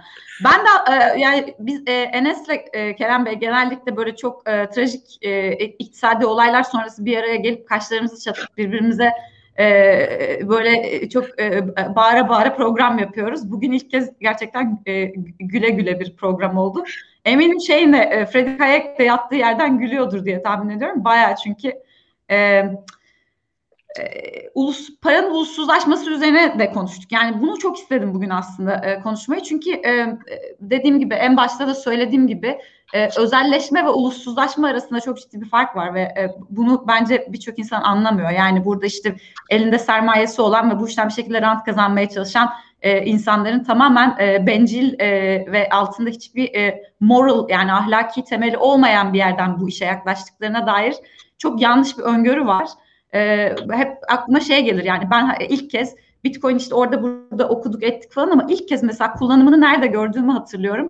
Stockholm'da çok böyle hipster bir e, mahalle vardır Hornstull diye. Bundan bir 6-7 sene önce benim de yaşadığım yere çok yakın diye gittiğimde genellikle oturan insanlar işte çok aşırı çevre duyarlılığı olan sol e, cenahtan e, böyle e, işte şehirli elit e, insanlar yüzde yetmişi falan mahallenin vegan. E, orada böyle traklar vardı food trucklar işte karavanlarda e, işte falafeller şunlar bunlar satıyordu. Onlar mesela Bitcoin'le ödeme kabul ediyorlardı işte bundan 6-7 sene önce. Bu tabii ki de yani gidip oradan insanlar e, Bitcoin kullanarak alışveriş yaptığı için değil ama orada bir ahlak sinyal vermek Counter için yani biz evet. aslında bu ulussuz olana e, evet yani e, ilk karşıma çıkış şekli bile aslında işte birçok insanın bugün algıladığından e, çok farklı olduğu için galiba e, biraz pozitif bias dediğimiz daha olaya pozitif bir yerden e, bakıyorum hep ve regülasyonların da e, böyle olması yani yıkıcı değil yapıcı nitelikte olması gerektiğini hep söylüyoruz biz Enes'le. O açıdan bence kıymetli bir program oldu. Ee, ve yani tavsiyem de şu arkadaşlara bizi burada e, dinleyen ve bu işe çok e, kendini daha vakfetmemiş ama konuya e, ilgi duyan ya da sadece olayın teknik kısmı e, cazip geldiği için yani işte mühendislik kökenli, yazılımcı kökenli olup e, olayın çok böyle e, felsefesine ve tarihsel sürecine hakim olmayan arkadaşları da bir, bir ucundan takip etmelerini çok şiddetle öneriyorum. E, ben önemli buluyorum parayı, yani bunun e, işlerin ne şekilde gelişeceğine dair Evet. Tarihini, kesinlikle, e, teorisini çalışsınlar. Çünkü başka türlü Bitcoin değerini anlayam, gerçek değerini anlayamıyorsunuz. Uzun vadeli değerini. İşte hep konuşuluyor işte Bitcoin 5 dolarken bulsaydım 20 dolarken satardım. İşte 20 dolarken bulsaydım 100 dolarken zaten satardım. İşte benim biraz e, farklı yaklaşmamın bu kadar uzun vadeli e, hodler diyorlar işte olup da bu kadar yatırım yapmamın sebeplerinden biri zaten ben Bitcoin'e tanışmadan evvel kafamda para nedir, ne olmalıdır fikri çok netti yani. Ben o yüzden bunu e, ya Herro ya Merro diye girdim. Yani Bitcoin benim için e, dünyayı değiştirecek bir şey. E, bu işte bugün 10 bin dolar alıp yarın 50 bin dolara satıp işte kar edeceğim bir şey değil. E, ve bunun benim gibi düşün, yani herkesin benim gibi düşünemeyeceğini de biliyorum ama benim gibi düşünebilmesi için insanların da parayı anlayıp bununla ilgili bir convictionları, bir fikirlerinin olması gerektiğini düşünüyorum. O konuda işte entelektüel e, merakı olan insanlar işte Avusturya ekolünden bahsettik. O konuda çok büyük e, neşriyat var zaten.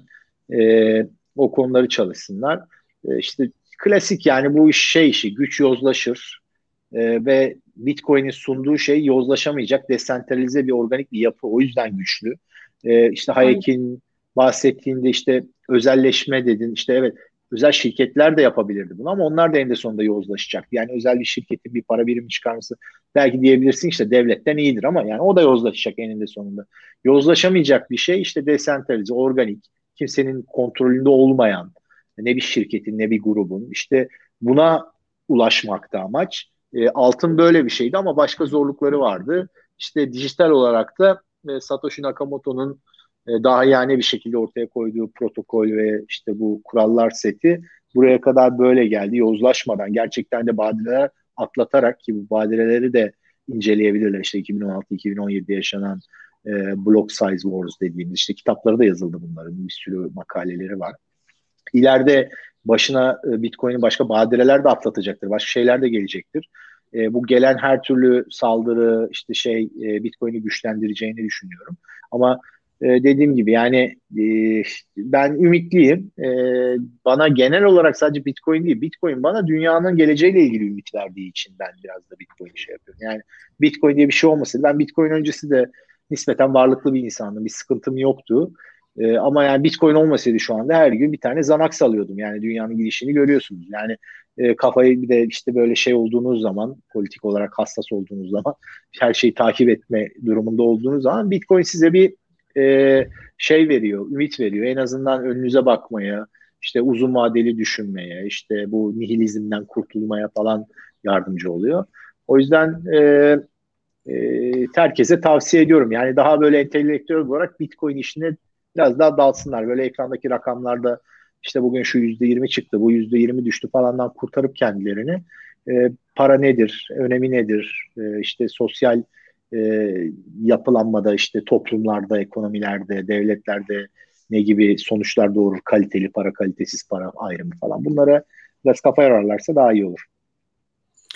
Ee, çok sağ olsun abi. Güzel bir kapanış oldu. Ee, bizi izleyen herkese de çok teşekkür ederim. Ee, ilerleyen zamanlarda yine benzer programlar yaparız. Daktilo 1984'ü mutlaka takip edin. Yani çok farklı programlar yapıyoruz. İlginizi çekecek bir şeyler illaki çıkar. Ee, aynı zamanda web sitemize de mutlaka göz atın. Ee, çok ilgi çekici makaleler bence yayınlanıyor. Ee, bu aralar güzel çeviriler de yayınlamaya başladık. Ee, belki böyle dünyadan işte neler konuşuluyor, ne diyor falan biraz böyle haberdar olmak istiyorsanız oraya da bir göz atmanızı isterim. Son olarak tekrar hatırlatayım. Bizi Patreon ve YouTube katıldan da destekleyebilirsiniz. Çok teşekkür ediyorum e, dinlediğiniz için. Hoşçakalın.